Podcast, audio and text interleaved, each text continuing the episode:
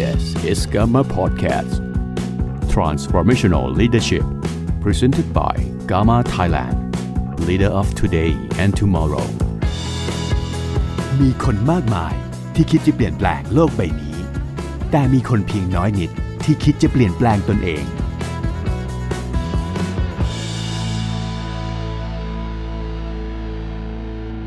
สวัสดีค่ะ วันนี้มาพบกับกามาไลฟ์อีกเช่นเคยนะคะ วันนี้หลายท่านนะคะ อาจจะเห็นหน้าตาพิธีกรของเราในวันนี้นะคะ เปลี่ยนไปนะคะ ซึ่งวันนี้เราก็ได้คู่ทายาทธุรกิจนะคะ ที่เป็นระดับท่านหนึ่งเนี่ยเป็นตำนานนะคะของบริษัทประกันนะคะ ที่อยู่ในธุรกิจมานานยาวนานมากนะคะแล้วเป็นตำนานที่ยังมีลมหายใจอยู่นะคะ ส่วนอีกท่านหนึ่งนะคะ ก็จะเป็นลูกสาวสุดสวย สุดน่ารักแล้วก็เก่งมาก ๆด้วยนะคะ มาจากจบจากต่างประเทศเลยนะ แล้วก็มาช่วยธุรกิจคุณพ่อนะคะ พบกับทั้งสองท่านนะ ระหว่างนี้นะคะ ขอเชิญตำนานในธุรกิจประกันของเราก่อนเลยดีกว่านะคะ ท่านมีตำแหน่งเป็นถึงนายกสมาคมกามาแห่งประเทศไทยของเรานะคะ เรียนเชิญท่านแรกเลยนะคะ คุณมงคลรุตสำลิดค่ะ ขอเรียนเชิญพี่มงค่ะ สวัสดีค่ะพี่มง วันนี้มาในบทบาทปกติต้องมากล่าวเปิดประชุม เปิดการไลฟ์นะแต่วันนี้มาใช่ในฐานะของคนนะครับในเป็นเป็นเป็นเป็นวิทยวิทยากรนะครับวิทยากก็รค่ะนะก็แปลกๆดีเหมือนกันนะนะคค่ะรับพี่หมงก็คือตอนนี้อยู่คือตอนนี้ก็ต้องบอกเริ่มต้นเข้ามาก็ต้องคุยกันนิดนึงว่าอยู่ที่ไหนอะไรไง มีคนถามแล้วใช่คิดว่าฟังย้อนหลังได้ไหมคือไอ้ไอไอคลิปของเราตรงนี้มันดูย้อนหลังได้อยู่แล้วถูกไหม ค่ะ พอดีว่ากิ๊กไม่เห็นคอมเมนต์เมื่อกี้กิ๊กเลยทักทายไปน้อยนิดนึงเดี๋ยวกิ๊กกำลังเข้าไปดูคอมเมนต์นิดนึงนะคะ ที่ดูที่ดูว่านี้ที่กิ๊กไอตัวที่ที่เรากำลังไลฟ์อยู่เนี่ยด้านขวามือไงมันอ่ามันโอโชเคว์ได้เห็นแล้วค่ะเห็นแล้วค่ะอ๋อโอเคค่ะ มือใหม่นะคะวันนี้เห็นแล้วตอนนี้ทุกท่านครับฝากนิดนึงให้กำลังใจบอสกิ๊กหน่อยวันนี้นะครับ รับอะรับอาสานะครับนะมาเป็นการจัดการมาไลฟ์ครั้งแรกของบอสกิ๊กนะครับนะครับแล้วก็ให้กำลังใจกับ นะครับกับนะก็ป๊อปด้วยนะครับนะพิธีกรนะครับ เจ้าประจำของเราวันนี้อยู่กักตัวอยู่ตอนนี้กักตัวอยู่แต่ชมตอนนี้อาการดีขึ้นละกักตัวอยู่แล้วชมไลฟ์ครั้งนี้ด้วยกันด้วยนะครับ ให้กำลังใจกับป๊อปแล้วก็ให้กำลังใจกับกิ๊กด้วยนะครับ ค่ะ ขอบคุณมากๆเลยนะคะ ก็นี่นะคะเอ่อมีหลายท่านเลยนะคะ พี่หมงมาจากหลายจังหวัดมากเลยนะคะ มีจากแบบชนบุรีก็มีนะคะ พัทยาก็มีนะคะ กรุงเทพก็มีนะคะปทุมก็มีนะคะ โอเคค่ะ ในระหว่างนี้นะคะ ก็เพื่อไม่ให้การเสียเวลาเนอะเราพูดคุยกันไปเรื่อยๆก่อนไหมคะพี่หมงใช่เรื่องของใช่เลยจริง ๆ อยากระหว่างเนี้ยอยากอยากอยากให้พี่หมงลองเล่าประวัติของพี่หมงนิดหนึ่งนิดหนึ่งเผื่อน้องๆบางท่านนะคะพอดีว่าวันเนี้ยน้องๆใหม่หลายคนอยากเข้ามาฟัง เพราะว่าเขาบอกว่าจะมีวิแชร์วิธีการการทำงานแบบใหม่อะไรแบบใหม่หมดเลย แต่แน่นอนหลาย ๆ ท่านน้องๆใหม่ ๆ ที่เข้ามาปุ๊บบางท่านอาจจะยังไม่รู้จักท่านนายกว่าท่านนายกเนี่ย เข้ามาสู่ธุรกิจได้ยังไง แล้วมาเป็นผู้บริหารหน่วยได้ยังไงค่ะ อยากให้พี่หมงช่วยเล่าระหว่างนี้ให้กับพวกเรานิดนึงค่ะ ตอนแรกตอนแรกบอสกิ๊กบอกว่าตำนานที่มีลมหายใจที่ตกใจเลยนะ ตอนแรกโอ้โหมันเก่ามาก ก็อายุงานก็สามสิบสามปีสามสิบสามปี ก็ต้องเริ่มค่ะต้องบอกว่างานเนี้ยนะครับ เป็นงานแรกและงานเดียว แล้วก็เป็นคงเป็นงานสุดท้ายในชีวิตแล้วเหมือนกันนะครับ ก็เริ่มต้นมาทำงานนี้แต่อายุยี่สิบสองอะ นะครับเรียนจบมาปั๊บจากมหาวิทยาลัยกรุงเทพครับจบแล้วก็มาขายประกันเป็นตัวแทนประกันชีวิตเต็มเวลาเลยแต่อายุ 22 ก็ต้อง 30 กว่าปีที่แล้วก็ต้องบอกบอสกิ๊กว่าหรือทุกท่านว่ามันก็คงไม่ง่ายนะครับ แต่เมื่อก่อนเนี่ยผู้ถือประกันทั้งประเทศไทยมีเพียง 5%เท่านั้นเอง แล้วเราเองเนี่ยก็ต้องถือว่าเราเรียนจบมาถือว่าโปรไฟล์เราตอนนั้นที่เราจบก็ถือว่าใช้ได้เนาะเรียนจบเกียรตินิยมเป็นนัก กิจกรรม แต่ก็เลือกที่จะทำอาชีพขายประกัน full time ตั้งแต่วันแรกเลย เพราะเรารู้สึกว่าเฮ้ยมันเป็นงานที่เราสามารถสร้างอนาคตสร้างชีวิตด้วยตัวเราเองได้นะนั่นคือค่ะจุดประสงค์เลย ตอนแรกก็คือเท่ากับว่าทำงานตลอดเวลาแบบเนี้ยต่อเนื่องกันจริง ๆ นะครับ เติบโตเป็นผู้บริหาร เติบโตสร้างทีมนะครับจนถึงทุกวันนี้ก็คือ33ปีแล้วกิ๊กโอ้สามสิบสามปี พี่หมงคะแล้วตอนที่เข้ามาพี่หมงจบใหม่แล้วก็มาทำงานเลย แต่ถ้าในยุคอดีตเนี่ยต้องบอกก่อนว่า อาชีพตัวแทนขายประกันน่าจะเป็นอารมณ์แบบเหมือนเอาน้ำสาดไม้กวาดไล่พี่หมงไม่รู้สึกแบบนั้นเหรอคะตอนแรก ไม่ได้รู้สึกมากกว่าไม่รู้สึก แต่พี่รู้เข้าใจพี่รู้อย่างเดียว พี่รู้ครับว่าได้ยินค่ะเขาพูดกันว่าขายประกันมันยาก แต่เป็นเพราะค่ะว่าตัวเราเองเนี่ยเราเราไม่ค่อยได้รู้สึกตรงนั้นด้วยซ้ำไปมั้ง แต่ว่าเราก็ค่ะเพียงแต่ว่าเราเปิดโอกาสตัวเองนะกิ๊กจริงๆแล้วหัวหน้าพี่อะชวนพี่มาเป็นคล้ายๆ เป็นผู้ช่วย เป็นเทรนเนอร์ไง มาอบรมมามาเป็นเทรนเนอร์กับให้กับกับกับคนที่เข้ามาเป็นคนใหม่ แต่ก่อนจะ train คนอื่นต้องถูก train ถูกไหม train ไป train มาก็ใจแตกก็บอกว่าทำเองดีกว่าเฮ้ยมันใช่เว้ยงานนี้มันตอบโจทย์ คือเราคิดว่าโชคดีครับ ต้องบอกว่าตอนนั้นโชคดีเพราะเราไม่ไม่รู้เรื่องอะไรเยอะ ถ้ารู้เรื่องอะไรเยอะอาจจะไม่ทำก็ได้นะครับ โชคดีมากกว่านะครับ แล้วก็พอพอพอ เริ่มต้นมาปั๊บบอกว่าเฮ้ยเราลุยเองก็คือเริ่มต้นขายประกันตั้งแต่วันนั้นเรียนเรียนอบอบรมสะตอนนั้นก็มีอบรมห้าวันมั้งนะอบรมห้าวันปั๊บจบปั๊บบอกบอกหัวหน้าบอกหัวหน้าไม่เป็นแล้ว train น้องเทรนเนอร์ขอเป็นตัวแทนดีกว่าเต็มเวลาเลยดีกว่าขอลุยเลยค่ะแล้วพอหลังจากนั้นเนี่ยค่ะ ก็คือขึ้นมาเป็นเส้นทางเป็นผู้บริหารช่วงแรกก็ของการบริหารสามปีค่ะ ช่วงแรกของการก็สามทำผู้บริหารนะคะพี่หมงพี่หมงเองก็น่าจะแบบมีแบบอย่างก็ เป็นรุ่นพี่หรือเป็นหัวหน้าอะไรเงี้ยค่ะก็คงจะไม่ได้เป็นพี่หมงอย่างอย่างทุกวันนี้ช่วงนั้นเป็นยังไงบ้างคะช่วงเริ่มเริ่มของการทำบริหารนะคะจริง ๆ แล้วจริง ๆ แล้วตัวพี่เองโชคดีนะกิ๊กเพราะว่าค่ะในตอนเป็นตัวแทนเองเนี่ยเราถูกหัวหน้าเราเองเนี่ยสอนสอนให้เรา คนอื่นน่ะเราเป็นเราก็มีพื้นฐานการเป็นเทรนเนอร์การสอนคนการดูแลคนอืมดูแลคนให้กับหัวหน้าเยอะนะหลายคนครับ บางทีก็ช่วยค่ะรีคูดด้วยรีช่วยรีคูดคนให้กับหน่วยตัวเองด้วย มันก็ค่ะถือก็เท่ากับได้ฝึกตัวเองไปเรื่อยนะครับ จนวันหนึ่งค่ะเวลาเหมาะสมซึ่งสมัยก่อนใช้เวลาประมาณ 3 ปีเนาะนะครับ เป็นตัวแทน 3 ปีทำคุณวุฒิเหมาะสมปั๊บก็ก็ถูกโปรโมทเป็นหัวหน้าหน่วยใหม่ สร้างทีมครั้งแรก ด้วยตัวเราเองเนี่ยก็คือเราคุ้นเคยกับการสร้าง full time ไงกิ๊ก แล้วเราก็เชื่อในระบบ full time เท่านั้นก็พยายามที่จะสร้าง full time ตั้งแต่แรกๆเพราะฉะนั้นเพราะฉะนั้นช่วงแรก ๆ ของพี่อาจจะคนไม่ได้เยอะอะไรมากมายนะแต่ก็สร้าง full time แล้วผลผลิตเราก็ดีนะครับ ปีแรกเนี่ยได้เป็นหัวหน้าหน่วยใหม่อันดับ4ทั่วประเทศไทยนะครับแล้วก็เริ่มต้นสร้างจุดนั้นเลยนะครับ ก็คือเราเราคัดเราชัดเจนแต่แรกพอเราเราเปลี่ยนบทบาทจากเป็นตัวแทนประกันชีวิตแล้วเนี่ยเราพอเราเริ่มสร้างทีมเราก็โฟกัสกับการสร้างคน แล้วก็เน้นเรื่องของการสร้างคนคุณภาพตั้งแต่วันนั้นเลยนะ แต่ว่ามันค่ะก็เป็นการเรียนรู้นะครับ ลองผิดลองค่ะถูกนะครับก็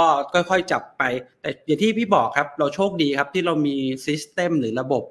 นะครับค่ะมาเรามีระบบคือคือกิ๊กครับสมัยก่อนเนี่ยการขายประกันเนี่ยเข้ามาใหม่ๆเนี่ยเขาเรียกว่าขายด้วยแบบถูกไหมนะสมัยรุ่นพี่ค่ะเอ่อมาถึงปั๊บก็พบลูกค้าแล้วก็พูดเป็นบท sales talk เลย คุณลูกค้าครับที่ผมพบคุณลูกค้าวันนี้ว่าผมไปศึกษาที่ พบว่ามีโครงการโครงการหนึ่งที่คิดว่าดีและมีประโยชน์สำหรับคุณลูกค้ามากๆ อยากมาเล่าให้ฟังขอให้คุณลูกค้าช่วยฟังหน่อยอะไรเงี้ย ตามเรื่องตามราวไป แล้วก็คุย แล้วก็เริ่มต้นค่ะมา เริ่มต้นมาเป็นขายด้วยไอเดีย single need ก็ท่องบทการขายนะครับอืมจะ recruit ก็ท่องบท recruit เพราะฉะนั้นเนี่ยมันถูกเป็น step แบบนี้ตลอด เพราะฉะนั้นพอขึ้นสร้างทีมตัวเองปั๊บเนี่ย เราก็สร้างทีมด้วยระบบแบบเนี้ย นะครับค่ะระบบ training ที่เป็นระบบระบบทำงานที่เป็นระบบแบบเนี้ยจนนะครับนี่คือจุดเริ่มต้นมันทำให้ค่ะตอนเริ่มต้นเนี่ยก็ถือว่าประสบความสำเร็จตั้งแต่สร้างทีมใหม่ ๆ เลยด้วยซ้ำไปนะครับพี่หมงครับ พี่หมงเป็นคนอือฮึที่ใส่เรื่องคุณค่าเข้าไปในงานเยอะมากเลยตอนนั้นๆนะคะเชื่อว่าหลาย ๆ คนเข้ามาคือพูดพูดตรงๆนะ ในอดีตอะคนก็อยากเข้ามาเพราะว่าฉันอยากมาหารายได้แหละ อยากมีชีวิตที่ดีขึ้นแหละ แล้วพี่หมงใส่ความเป็นคุณค่าเข้าไปพี่หมงคุยกับเขายังไงบ้างคะตอนนั้นนี่ กิ๊กถามดีมากเลยนะบังเอิญว่าตัวพี่เองเนี่ยพี่เข้าใจคุณค่าอาชีพนี้ตั้งแต่แรกๆอะ่ะ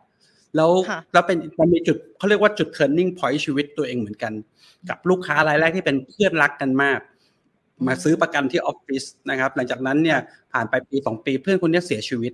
นะป่วยอะค่ะป่วยแล้วเสียชีวิตเราช็อกเลยนะ วันที่ค่ะเปลี่ยนแปลงชีวิตพี่เลยคือวันที่เอาเช็คเดทเคลมเนี่ยไปมอบให้กับพ่อเขา แล้วก็บอกพ่อเขาว่านี่คือเงินที่ลูกเขาทิ้งไว้ให้กับเขานะ นะเป็นเงินที่อืมให้เขาเก็บเงินก้อนนี้ไว้เหมือนลูกเขายังอยู่ลูกยังดูแลเขาเหมือนเดิมนะกิ๊กเชื่อไหมพอพูดจบวันนั้นโหพ่อเขาก็ร้องไห้โฮ เราก็ร้องไห้โฮนะขับรถกลับอืมบ้านเนี่ยขับรถกลับบ้านน้ำตาไหลร้องไห้ตลอดเวลา มันรู้สึกเข้าไปในหัวใจเลยว่าเฮ้ยอาชีพนี้มันไม่ใช่เพียงแค่มาหาเงินว่ะอาชีพนี้มันค่ะสามารถสร้างคุณค่าได้ขนาดนี้เลยนะมันสามารถทำให้ลูกคนหนึ่งเนี่ยยังคงทำหน้าที่ลูกครั้งสุดท้ายในชีวิตได้อะคือ คือเราเข้าใจแก่นอาชีพนี้แต่แรกไงเพราะฉะนั้นจุดนี้คือเป็นจุดสำคัญครับ ใช่ครับ เราจะตอนจนเมื่อ 30 กว่าปีที่แล้วเวลารีคูดคนเนี่ยก็ต้องเข้าใจว่าเราก็รีคูดด้วยการสร้างเนื้อสร้างตัวอาชีพหลาย ๆ อาชีพเนี่ยเงินเดือนอันนี้กิ๊กเด็กจบใหม่ค่ะตอนนั้นอะเมื่อ30กว่าปีที่แล้วเงินเดือนแค่เจ็ดพันห้าเจ็ดพันห้าแปดพันค่ะปีแรกพี่มีรายได้ปีแรกตอนอายุยี่สิบสองย่างยี่สิบสามพี่มีรายได้เฉลี่ยต่อเดือนเดือนละสี่หมื่นนะกิ๊กอืม ถึงก็สูงกว่าเพื่อนเยอะแยะ ปีที่สองค่ะรายได้เฉลี่ยต่อเดือนห้าหมื่นปีที่สามรายได้เฉลี่ยต่อเดือนประมาณเกือบแสนหนึ่งแสนบาทนี่เมื่อสามสิบปีที่แล้วนี่เรื่องใหญ่นะเยอะมากเยอะมากค่ะ สิ่งนั้นน่ะ ก็รีคูดด้วยวิธีการนี้ก็มีแต่สิ่งหนึ่งที่พี่ไม่ลืมเด็ดขาดคือเราเข้าใจคุณค่าไงคุณใจค่ะเข้าใจคุณค่าของการประกันชีวิตว่ามีคุณค่ายังไง ก็เอาเรื่องเนี้ยไปพูดกับผู้คนแล้วก็ปลูกฝังเรื่อง mindset เรื่องเนี้ย ให้กับคนที่เข้ามาอยู่ในทีมเราด้วย ซึ่งเป็นเรื่องที่สำคัญมากๆครับ แล้วยังคงยืนยันว่า 30 ปีผ่านไปเนี่ย value หรือคุณค่ายังเป็นจุดที่แข็งที่สุดของธุรกิจนี้อยู่ดีในการชวนคนครับ ค่ะ แล้วปัจจุบันล่ะคะพี่หมง ตัวพี่หมงเองอะ จริง ๆ แล้วถ้ากิ๊กอย่างตัวกิ๊กเองเนี่ยกิ๊กเคยฟังวิชาการพี่หมงมาบ้างนะแล้วก็จะเห็นแบบว่า โอ้ทาง สำนักงานพี่หมงเนี่ยมีอะไรแปลกใหม่เปลี่ยนแปลงตลอดอะค่ะแล้วยิ่งอืมช่วงหลังมาค่ะ กิ๊กจะเห็นเลยว่าสำนักงานพี่หมงอะค่ะ เป็นสำนักงานของคนรุ่นใหม่เลยค่ะพี่หมงเอามุมมองหรือแรงจูงใจของคนรุ่นใหม่ พี่หมงดูยังไงคะทำให้เขาอยากเข้ามาทำงานกับพี่หมงอะค่ะคือจริง ๆ แล้วกิ๊กพี่พี่เป็นคนหนึ่งข้อข้อข้อต้องบอกว่าเป็นความโชคดีของตัวเราเองเราเราเป็นนักเรียนรู้ พี่เป็นคนนักเรียนรู้นะ แล้วเรารู้สึกว่าตัวเราเองเนี่ยต้องอัปเดตตลอดเวลา แต่ละพี่ไม่ได้เป็นประเภทเรียนแล้วรู้เฉยๆแต่เรียนแล้วลงมือปฏิบัติ เรียนแล้วลองลงมือทำแล้วก็ค่ะไอการเรียนรู้นี่แหละทำให้เราได้เห็นโลกกว้าง อย่างเช่นพอพี่เป็นตัวแทนประกันชีวิตก็ถือประสบความสำเร็จ แล้วก็พี่ก็เป็นคนหนึ่งที่ประกาศเลยว่าพี่จะสร้างเฉพาะ full time เท่านั้นไม่สร้าง part time มาเป็นสิบกว่าปีเกับยี่สิบปีแล้วนะที่ประกาศใช่แบบนี้มาแล้วพี่ก็เชื่อแบบนี้ของพี่ซึ่งสมัยก่อนยี่สิบกว่าปีที่แล้วใครก็บอกเป็นไปไม่ได้ ระบบประกันชีวิตในบ้านเรามันคือ part time system ใครจะมาทำ full time แต่พี่ไม่เชื่อ เพราะตัวพี่เองก็มาเข้า full time แต่แรกนะพี่ก็ประกาศว่าที่ทีมพี่คือทั้งทีม full time ตั้งแต่วันนั้น พอเสร็จปั๊บเนี่ยเวลาผ่านไปพี่เห็นเทรนด์ไงนะบังเอิญว่าเราอย่างที่พี่บอกพี่เรียนรู้ พี่เห็นเทรนด์ในต่างประเทศว่าอะไรเกิดขึ้น อะไรค่ะกำลังจะมา แล้วพี่ก็รู้ว่าเฮ้ยทิศทางของการเป็นที่ปรึกษาทางการเงินตัวแทนประกันชีวิตจะคุยเรื่องของประกันอย่างเดียวไม่ได้ คุณต้องเข้าใจเรื่องขบวนการเรื่องสินค้าการเงินอื่น ๆ เรื่องของการวางแผนการเงิน ก็เริ่มเรียนรู้ ซึ่งสมัยก่อนกิ๊กเมื่อเป็นสิบกว่าปีที่แล้วเนี่ย สมาคมค่ะนักวางแผนการเงินประเทศไทยไม่มีนะนะครับใช่สมาคม CFP FChFP หลักสูตรเหล่านี้ไม่มีในประเทศไทยเลยนะครับ ตัวพี่เองจำได้เลยนะครับ นะตัวเองก็อาศัยในการที่จะครูพักลักจำอะเนาะฟังจากวิทยากรบ้างนะครับ แล้วมีน้องๆเพื่อนๆกันก็จับกลุ่มเป็นกลุ่ม study ช่วยกันสอนช่วยกันเรียนนะครับ แล้วก็ค่ะศึกษาค้นคว้านะครับเริ่มต้นใหม่ๆทำเขาเรียก financial health check ง่ายค่ะๆนะครับเริ่มต้นนั่นคือแบบอ๋อเราเริ่มต้นเปลี่ยนแปลงคือเออแทนที่เราจะขายประกันขายเป็นบทเซลล์ทอล์กเรากลับกลายเป็นว่าค่ะมาหาเป้าหมายหาความจำเป็นอืมในเรื่องสำคัญอ่านั่นคือจุดนั้นนั่นคือจุดเริ่มต้นเลยนะ แล้วเสร็จแล้วมันก็จังหวะที่มันก็เรียนรู้ต่อแล้วมีหลักสูตรนักวางแผนการเงินเข้ามา CFP เข้ามา FCSFP จำได้อันแรกที่เรียนคือ RFC แต่เดี๋ยวนี้ค่ะไม่มีละ Register Financial Consultant ก็ไปเรียนแล้วก็สอบสอบเสร็จปั๊บเราก็ค่ะเอามาประยุกต์ใช้ นั่นแหละก็เรียนเครื่องคิดเลขทางการเงินกิ๊กเอ้ยนะครับค่ะทิ้งไปแล้วไม่รู้กี่เครื่อง เรียนแล้วก็ลืม เรียนแล้วก็ลืมแต่ก็ไม่เลิกนะ ก็เรียนแล้วก็ใช้ใช้ใช้จนวันนี้มันเป็นส่วนหนึ่งของชีวิตเรา พี่กำลังเล่าเรื่องนี้ให้ฟังเพราะอะไรครับ หัวหน้าหรือลีดเดอร์ต้องตามกระแสโลกให้ทัน รู้ว่าโลกกำลังจะไปทางไหนโลกต้องเป็นอะไร ซึ่งค่ะตรงเนี้ยความโชคดีของพี่ที่พี่เรียนรู้และพี่อยู่กับมัน พี่จึงรู้ไงว่า อนาคตน่ะคนในโลกเนี้ยหรือธุรกิจเนี่ยเขาต้องการอะไร คนรุ่นใหม่ต้องการอะไร ตลาดต้องการอะไร พี่ก็เรียนรู้ก่อน ก็เลยกลายเป็นจับพัดจับผูกลายเป็นผู้บุกเบิกเป็นกลุ่มในผู้บุกเบิกได้เขียนหนังสือวางแผนการเงิน มั่นใจเลยหนังสือสองเล่มที่พี่เขียนมา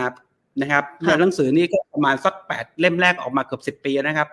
นะครับค่ะอยากรวยผมช่วยคุณได้เนี่ยก็เป็นหนังสือ best seller ซึ่งไปเขียนโดยตัวแทนประกันชีวิตที่เปลี่ยนตัวเองมาเป็นที่ปรึกษาทางการเงิน หนังสือเล่มที่สองแผนการเงินฉบับใช้ได้ตลอดชีพ ก็เป็น best seller อีกเหมือนกัน แล้วแล้วเสร็จปั๊บไอ้หนังสือสองเล่มเนี่ยทำให้พี่เนี่ยมีโอกาสไปออกรายการทีวี ถูกรับเชิญต่างๆ มากมาย มันก็จะทำให้สังคมทั้งหมดเริ่มเข้าใจอ๋อ ตัวแทนประกันชีวิตไม่ใช่ขายประกันในภาพพจน์เก่าๆต้องไปตามตื้อตามง้อเลยเว้ยตัวแทนค่ะเดี๋ยวนี้มีความรู้เรื่องการเงินนะเห็นไหมมีค่ะให้เออเขาพูดถึงเรื่องของเออมีสเต็ปมีขั้นมีตอนมีเหตุมีผล แล้วเดี๋ยวนี้ช่วงต้องบอกว่าแล้วหลักสูตรนักวางแผนการเงินต่างๆ มาก็เข้ามา แล้วน้องๆสมัยใหม่เก่งมาก ก็ต่อยอดไปอีกเยอะแยะเลยมากมายมหาศาลนั่นคือจุดเริ่มต้น ก็เลยบอกว่า ถ้าวันนี้คุณอยากจะ นะครับดึงดูดคนรุ่นใหม่เข้ามาสู่ทีมงานคุณคำถามคือ วันเนี้ยความคิดคุณใหม่หรือเปล่าอืมถ้าวันนี้เรายังเป็นความคิดเก่าๆวิธีคิดเก่าค่ะๆมันไม่เรียนรู้ไม่พัฒนาตัวเอง ไม่เปลี่ยนแปลงความคิดไม่มีทางหรอกครับ ที่คุณจะสร้างทีมรุ่นใหม่ได้ค่ะเห็นด้วยไหมเพราะฉะนั้นแนวเห็นด้วยคิดมันต้องเปลี่ยนก่อน ถ้าคุณยังคิดอยู่เลยว่าไอ้ประกันก็ยังต้องไปง้อไปตื้อ ไปตามตื้อหลาย ๆ ครั้งหลาย ๆครั้งไม่มีใครอยากมาทำหรอกครับถูกไหมครับ ธุรกิจแบบนี้คนรุ่นใหม่ไม่เอาหรอกครับ มันไม่เรียกว่าไม่เซ็กซี่อะค่ะนะครับไม่เซ็กซี่มันมันเป็นเล่นแต่ว่าอย่างที่พี่พูดเมื่อกี้ที่กิ๊กถามพี่อะสิ่งหนึ่งที่ไม่แปรเปลี่ยนเลยของธุรกิจนี้ก็คือ value หรือคุณค่าของอาชีพค่าในงานแล้วมันค่ะมันแทนที่เราเนี่ยเรื่องแค่ประกันอย่างเดียว แต่วันนี้เรามีเรื่องของการเงินการจัดการทางการเงิน มันทำให้เรามี value ใหญ่กว่ามากกว่าเดิม ยิ่งรักงานนี้มากขึ้นกว่าเดิม แล้วทำให้ไอความรู้สึกแบบเนี้ยมันดึงดูดคนเข้ามาสู่บริษัทของเราทีมงานของเราไงกิ๊กค่ะนะครับเพราะฉะนั้นสรุปในคำถามนี้นะครับก็คือ ถ้าวันนี้คุณต้องการดึงดูดคนรุ่นใหม่คำถามคือความคิดของคุณเป็นความคิดของความคิดใหม่ไหมความคิดค่ะคุณเป็นความคิดใหม่ไหมสิ่งที่คุณเรียนรู้สิ่งที่คุณรู้เนี่ยเป็นความรู้ใหม่ไหมนะครับ เป็นความโชคดีนะครับ เรามีความรู้ใหม่ เรามีความคิดใหม่บวกกับประสบการณ์เก่าที่ดี มันแมชรวมกันมันนี่คือข้อได้เปรียบของคนเก่าๆที่เปลี่ยนแปลงตัวเองครับกิ๊กโหเรียกว่าพี่หมงเนี่ยเป็นตัวจริงของการ recruit ด้วย super vision เลยนะคะเพราะดูแล้วเนี่ยอือฮึแบบว่าพี่หมงเห็นในบางอย่างที่หลาย ๆ คนอาจยังมองไม่เห็น คือสิบปีที่แล้วหนูก็เป็นลูกศิษย์คนหนึ่งนะที่ได้เรียนเครื่องคิดเลขทางการเงินจากพี่หมงนะคะ ก็ต้องขอขอบคุณพี่หมงด้วยนะที่เอามาแชร์แล้วก็ปลุกกระแสให้กับ ตัวแทนประกันหลายคนตื่นตัวมากๆ ก็เพราะพี่หมงเลยอันนี้ อันนี้ก็การันตีได้นะคะในช่วงที่ผ่านมาครับเมื่อวานนี้พี่อย่างเมื่อวานพี่ประชุม f c s FP หลักสูตรนักวางแผนการเงินค่ะซึ่งพี่ดูแลหลักสูตรนี้เป็นตัวแทนประเทศไทยเนี่ยเราก็เห็นทิศทางว่าเออวันเนี้ยพวกเนี้ยคนตื่นตัวเรื่องนี้เยอะขึ้นเลยกิ๊กค่ะเรื่องนี้เยอะขึ้นจริงๆทั่วไม่ได้ไม่แค่ประเทศไทยครับ ทั่วเอเชียครับ และทั่วโลกครับอืมทิศทางเป็นค่ะอย่างนี้หมดแล้ว อือฮึค่ะ ค่ะ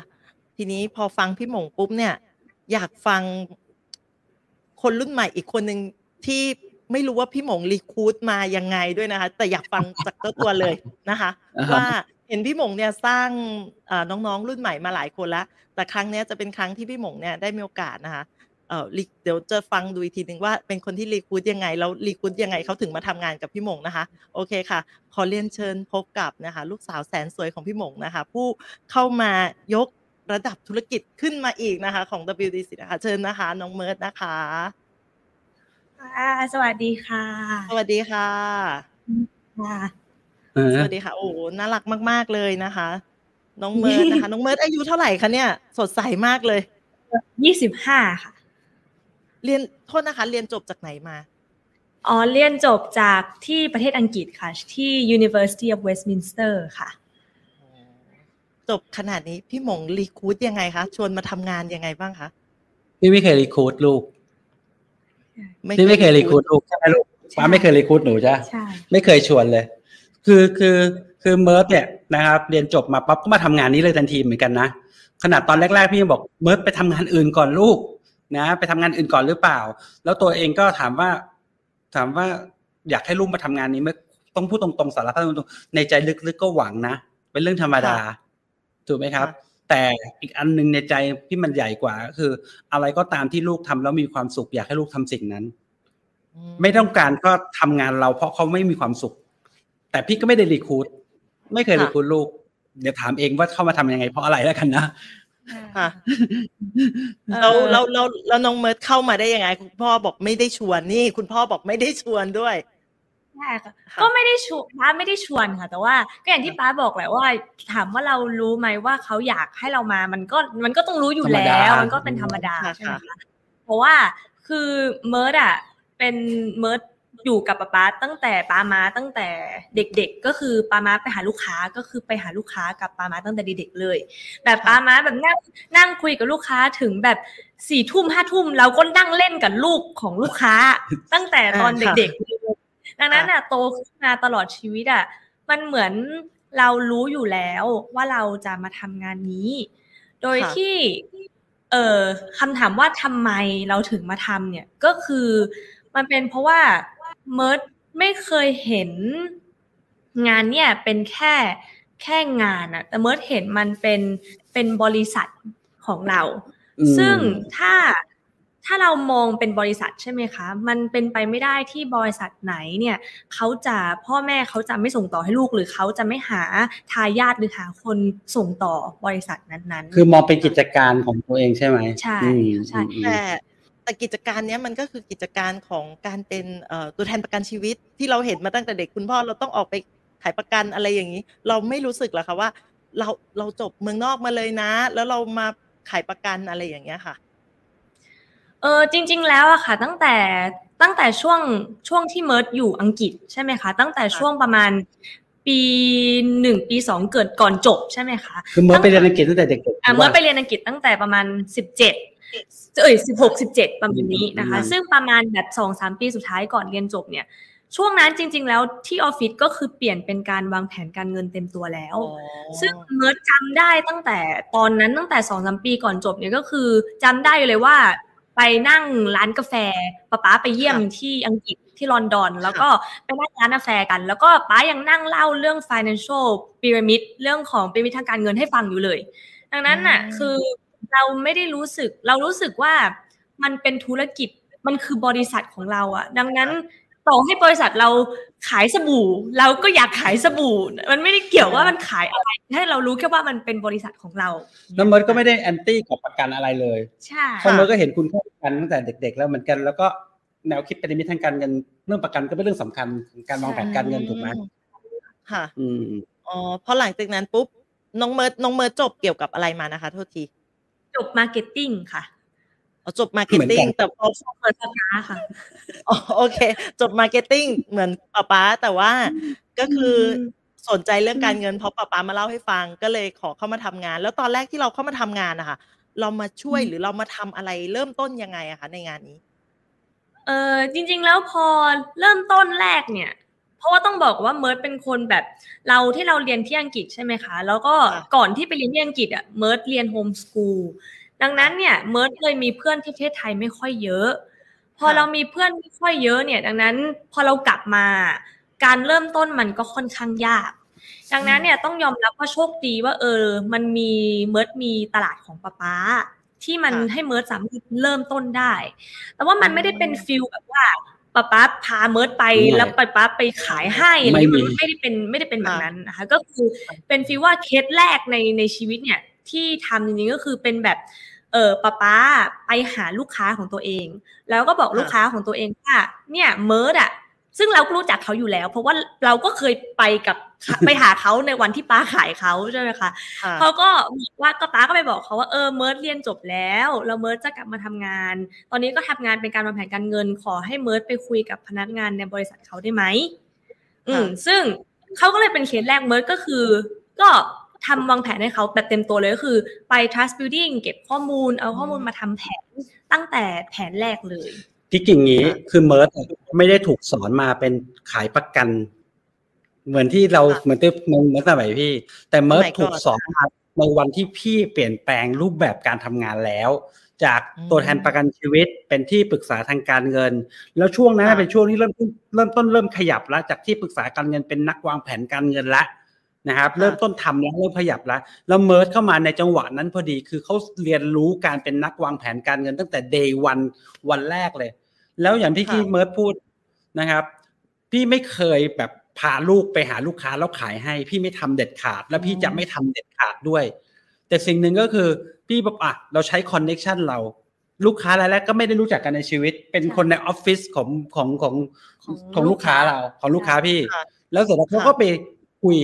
ไปคุยวางแผนเคสแรกเกือบจะขายได้เนอะใช่สุดท้ายขายไม่ได้ด้วยขายไม่ได้เลยนะขายไม่ได้นะทำขายก็แต่ขายไม่ได้นะไอ้แม้แต่มันค่ะได้เรียนรู้แบบเนี้ยเพราะฉะนั้นเมิร์ดพี่มองอย่างนี้กิ๊ก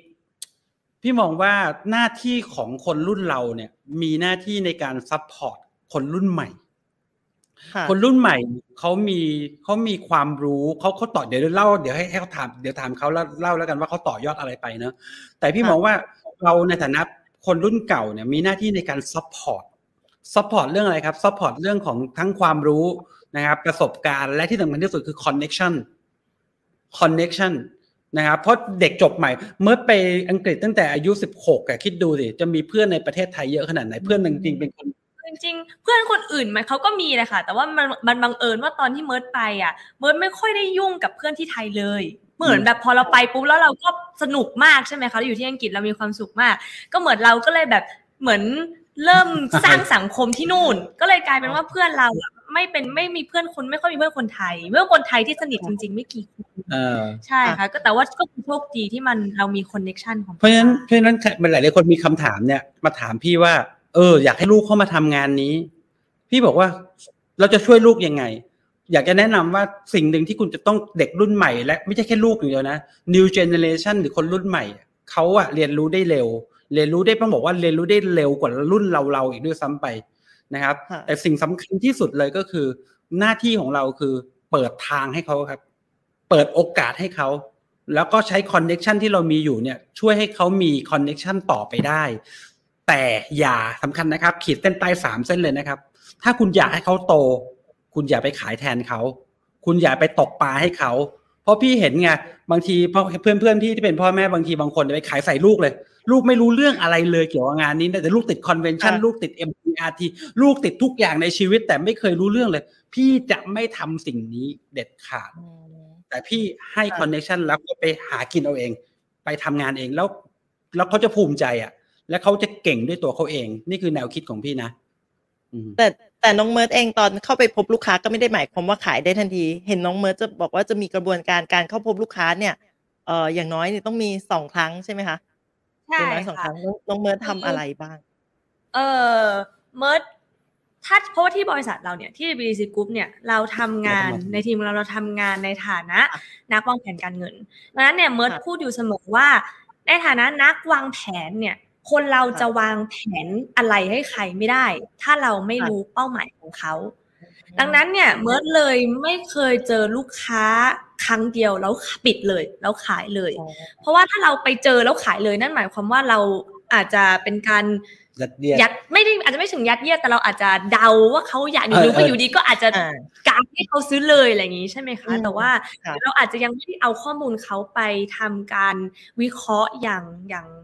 อย่างลง in detail ดังนั้นเนี่ยค่ะสิ่งที่เมิร์ดทำก็คืออย่างน้อยอะที่ BDC Group เองเนี่ยเมิร์ดเราจะเจอลูกค้าอย่างน้อยเอ่อสองครั้ง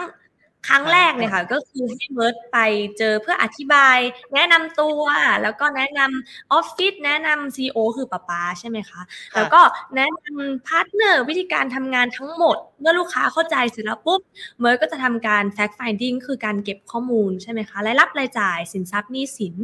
แล้วเมิร์ดก็จะเอาข้อมูลทั้งหมดนั้นเนี่ยกลับบ้าน กลับบ้านแล้วก็เอาข้อมูลทั้งหมดนั้นไปทำแผน ตอนนั้นกับออฟฟิศอะตอนนั้นกลับมาพิตอนนี้กลับตอนนี้กลับบ้านใช่ตอนนี้กลับบ้านค่ะ ก็เอากลับบ้านมาทำแผนแล้วค่อยเอาไปเสนอรอบที่สองที่สองใช่ค่ะ แล้วพอเขาพอเขาเสนอครั้งที่สองปั๊บเป็นไงเสนอแล้วแล้วไปเซ็นแอปตอนไหนอะทำประกันตอนไหนซื้อกองทุนตอนไหนอะก็ซื้อตอนไหนก็ตอนนั้น ก็ตอนนั้นอันที่สองเสนอใช่ค่ะเมื่อเราเสนออแผนเสร็จใช่ไหมคะ ถ้าเราก็จะมีเอ่อ action plan แนะนำลูกค้าค่ะว่า การอุดทุกอย่างหรือว่าพาเขาไปถึงเป้าหมายการเงินเขาอะเขาจำเป็นต้องทำอะไรบ้าง ซึ่งถ้าเขาอยากไปถึงเป้าหมายนั้นๆหนึ่งสองสามสี่นี่คือสิ่งที่เขาต้องทำเช่น เรื่องแรกก็คือเงินฉุกเฉินต้องเตรียมอ่านะเรื่องของการเกษียณอายุอืมต้องมีค่ะทุนประกันที่จำเป็นต้องมีเท่าไหร่ใช่ไหมใช่ค่ะอ่าแล้วเราก็ก็ปิดหรือ sign อะไรซึ่รั้งงที่สองซึ่งทั้งหมดเนี่ยมันไม่ได้เป็นความต้องการที่เราจะขายเขาแต่มันเป็นเป้าหมายของเขาเอง ใช่ค่ะ แต่เราบอกวิธีการทำให้เขาถึงเป้าหมายนั้น ใช่ค่ะแต่อืมอยากรู้มากเลยค่ะพี่หมงอย่างน้องอะ คือยังอายุน้อยๆอยู่เนาะอยากไปรู้เป้าหมายของแบบลูกค้าอย่างเงี้ย คือเข้าไปถามคำถามยังไง หรือใช้เครื่องมืออะไรในการแบบไปถามคำถามแบบคนที่เขาแบบเขาทำไมเขาต้องเชื่อน้องเมิร์ดอะไรอย่างเงี้ยค่ะแล้วต้องยอมบอกกิ๊กเมิร์ดด้วยค่ะกิ๊กถามเมิร์ดลูกค้าเมิร์ดที่อายุสูงสุดอายุเท่าไหร่ ตอนเนี้ยหกสิบค่ะ แต่ว่าตอนที่เริ่มทำงานปีแรกอะค่ะค่ะ อายุเยอะสุดประมาณห้าสิบห้าสิบห้าถ้าประมาณเนี้ยห้าสิบสี่ห้าสิบห้าคิดดูดิค่ะลูกค้าอายุเท่าเท่าป้าตอนนั้นเมิร์ดเมิร์ดมันยี่สิบสองยี่สิบสองใช่เด็กแต่เด็กอายุยี่สิบสองแต่วางแผนให้คนอายุห้าสิบห้าสิบห้าให้ใช่เชื่อใช่น่าสนใจไหมใช่ใช่ค่ะเออก็เมิร์ดคิดว่า เออมันไม่น่าจะเกี่ยวกับ เมิร์ดคิดว่าการทำงานถ้าเรามีความเป็นค่ะ professional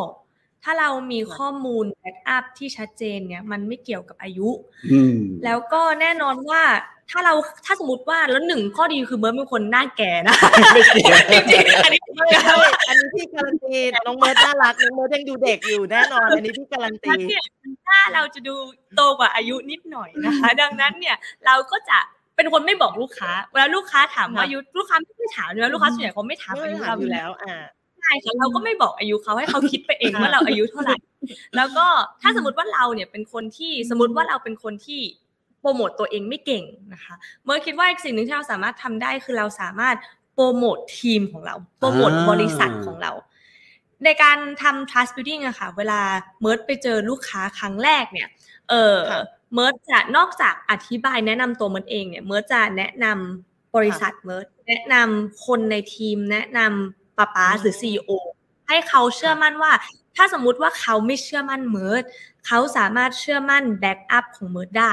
เขาสามารถเชื่อมั่นในระบบของของออฟฟิศเมิร์ดได้อย่างเงี้ยค่ะค่ะอันนี้สำคัญนะ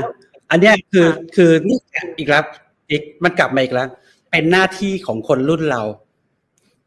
นะที่จะช่วยสร้างความน่าเชื่อถือให้คนรุ่นนี้ ด้วยการที่สร้างองค์กรที่น่าเชื่อถือ สร้างองค์กรที่น่าเชื่อถือทำตัวเองให้น่าเชื่อถือ เพื่อเขาจะเอาไปอ้างอิงได้ แล้วคิดดูสิว่าลูกค้าอายุห้าสิบกว่าตอนนี้อายุหกสิบแล้วลูกค้า เชื่อเด็กค่ะคนหนึ่งอายุยี่สิบกว่าตอนนั้นน่ะ ในการวางแผนชีวิตให้กับเขาวางแผนเกษียณให้กับเขาอะคิดดูเด็เห็นไหมฮะลงมานะจะเพราะใช้ฉะนั้นเครื่องมือตามที่คุณพ่อ สอนมาเลยไหมคะ เครื่องมือใช่มีอะไรค่ะบ้างไหมคะอ๋อคืออย่างเครื่องมือเหมือนพี่เมื่อก่อนก็เคยใช้นะเครื่องมือจากของคุณพ่ออะไรอย่างเงี้ยค่ะน้องเมิร์ดจริมีงๆใช้อะไรของที่เครื่องมือทั้งหมดเนี่ยคือมันมีแค่ iPad กับคอมก็ทำทุกอย่างได้แล้วใช่ไหมคะ โดยที่ในนั้นเนี่ยแน่นอนว่ามันก็คือถ้าเป็นใช้เราก็จะมีสไลด์สไลด์ เราก็จะมีสไลด์แล้วสไลด์แรกเนี่ยคือสไลด์ trust building ก็คือเป็นวิธีทางการเงินนั่นแหละอ่าแต่ว่านอกจากในทางการเงินเนี่ยเราก็ต้องเติมเอ่อเนื้อหาในการแนะนำตัวเอง แนะนำบริษัทหรือแนะนำ partner หรืออะไรต่างๆค่ะค่ะอันนั้นก็คือเป็นสิ่งที่ทุกคนเมื่อว่าก็น่าจะมีอยู่มีอยู่แล้แล้ววแล้วเมื่อทำทุกอย่างเสร็จเมิร์ดก็ทำการ fact finding fact finding เนี่ยค่ะเมิร์ด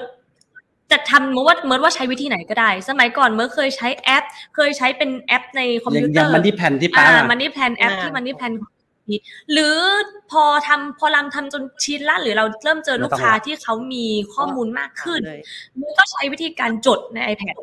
ก็คือตอนนี้ก็ก็จดตอนนี้ก็จดเอาเพราะมันจำได้หมดแล้วใช่ครับตอนนี้ก็จดเอา อืมเพราะฉะนั้นเครื่องมือก็คือตามปกติละกิ๊ก เหมือนกัน แล้วก็ไอตัวไอตัวที่ trust building อะเมิร์ดก็จะมีอะไรอะเขาเรียกโปรไฟล์ตัวเอง รูปตัวเอง โปรไฟล์ตัวเองเรียนที่ไหนแนะนำตัวเอง โปรไฟล์บริษัท โปรไฟล์ CEO บริการของเราคืออะไร แนวคิดของการวางแผนการเงินเป็นยังไง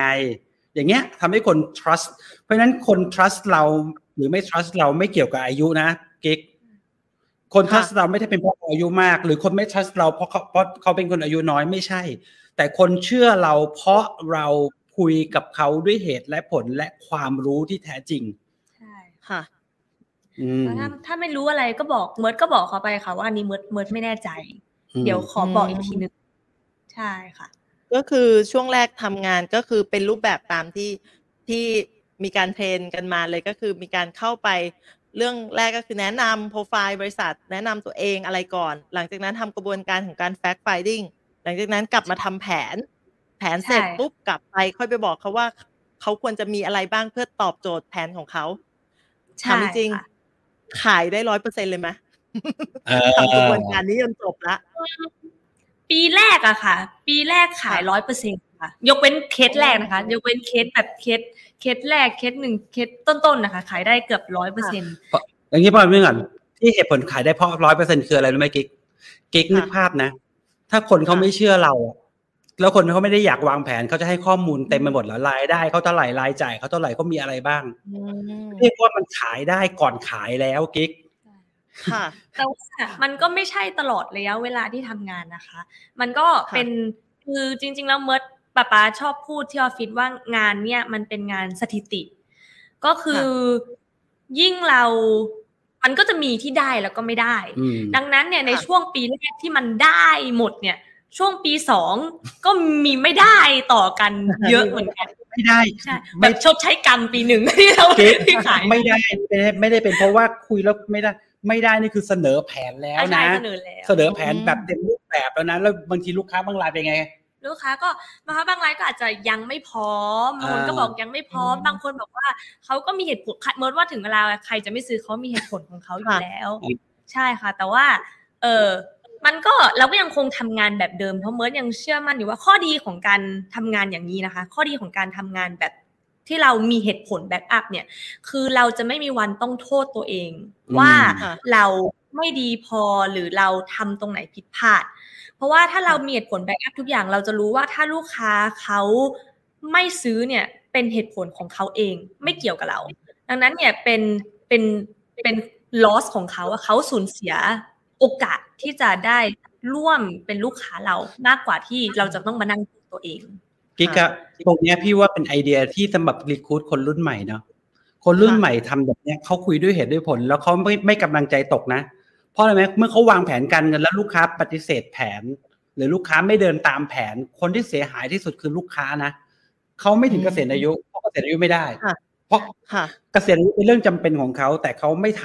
ำเขาเกษียณอายุไม่ได้ ครอบครัวความมั่นคงความปลอดภัย ครอบครัวเขาเป้าหมาย Family Income Protection คุ้มครองรายได้ครอบครัวเขารู้อยู่แล้วเขาต้องมีเงินก้อนนี้ แต่เขาไม่ทำใครเดือดร้อน ครอบครัวเขาเดือดร้อน วางแผนเรื่องประกันสุขภาพเขามีความเสี่ยงร้อยรั่วตามนี้ตามนี้ แต่เขาไม่ทำตัวเขาเองอะเดือดร้อน เพราะฉะนั้นคนนักวางแผนการเงินจะไม่รู้สึกของความสูญเสียกำลังใจเลยค่ะ ก็มีมีก็มีก็มีบ้างแต่ว่าไม่ไม่เยอะ คือคือไม่เยอะคือไม่ว่า ถ้าเราไปขายแล้วเราพอลูกค้าปฏิเสธ เราเราหวังไง เราหวังที่หวังไม่มันเป็นไปไม่ได้มันหวังกันทุกคนแหละ แต่ว่าไอ้เนี้ยมันจะมีอะไรบาง support ว่า เออ ที่เขาไม่ทำอะคนที่เสียหายจริง ๆ คือตัวเขานะ ไม่ใช่เรานะ คือจะบอกว่าเหมือนใครบางคนคือเขาเรียกว่าทำงานน้อยคาดหวังเยอะบริหารความคาดหวังไม่เป็นสุดท้ายก็หลุดออกจากอาชีพ แต่น้องเมิร์ดเนี่ยทำงานเยอะด้วย บริหารความคาดหวังเป็นด้วย ก็เลยทำให้เป็นมืออาชีพมาก ๆ ในธุรกิจนี้เลยนะคะ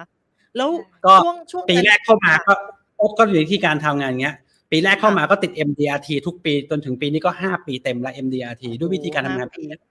ซุปเปอร์เอ็มโอเค ทีนี้กิ๊กถามนิดนึงนะคะว่าว่าช่วงแรกใช้ตลาดคุณพ่อเมื่อกี้ก็บอกกันมาเนาะเพราะว่าสายสัมพันธ์ความ relation เราไม่ได้มีเลย เพราะเรามาจากต่างประเทศ แต่พอทำงานมาสักช่วงหนึ่งนะคะ ตลาดน่าจะสักช่วงหนึ่งละน้องเมิร์ดมีวิธีการต่อตลาดทำตลาดใหม่ ๆ ยังไงบ้างคะ เออเมื่อว่าตลาดที่ที่เมิร์ดมีนะคะ ก็คือนอกจากเรื่องของ connection แบบป๊า มันก็คือเป็นการแนะนำที่ลูกค้าแนะนำกันเอง แนะนำกันต่อค่ะว่าว่าเขาก็จะมีแบบเออให้ให้เมิร์ดช่วยดูแลคนนี้ให้ไหมอะไรเงี้ยค่ะ แล้วก็อย่างช่วงก่อนโควิดใช่ไหมคะเวลาเราไปหาลูกค้าที่ที่ทำงานเขาเนี่ยค่ะเขาก็จะมี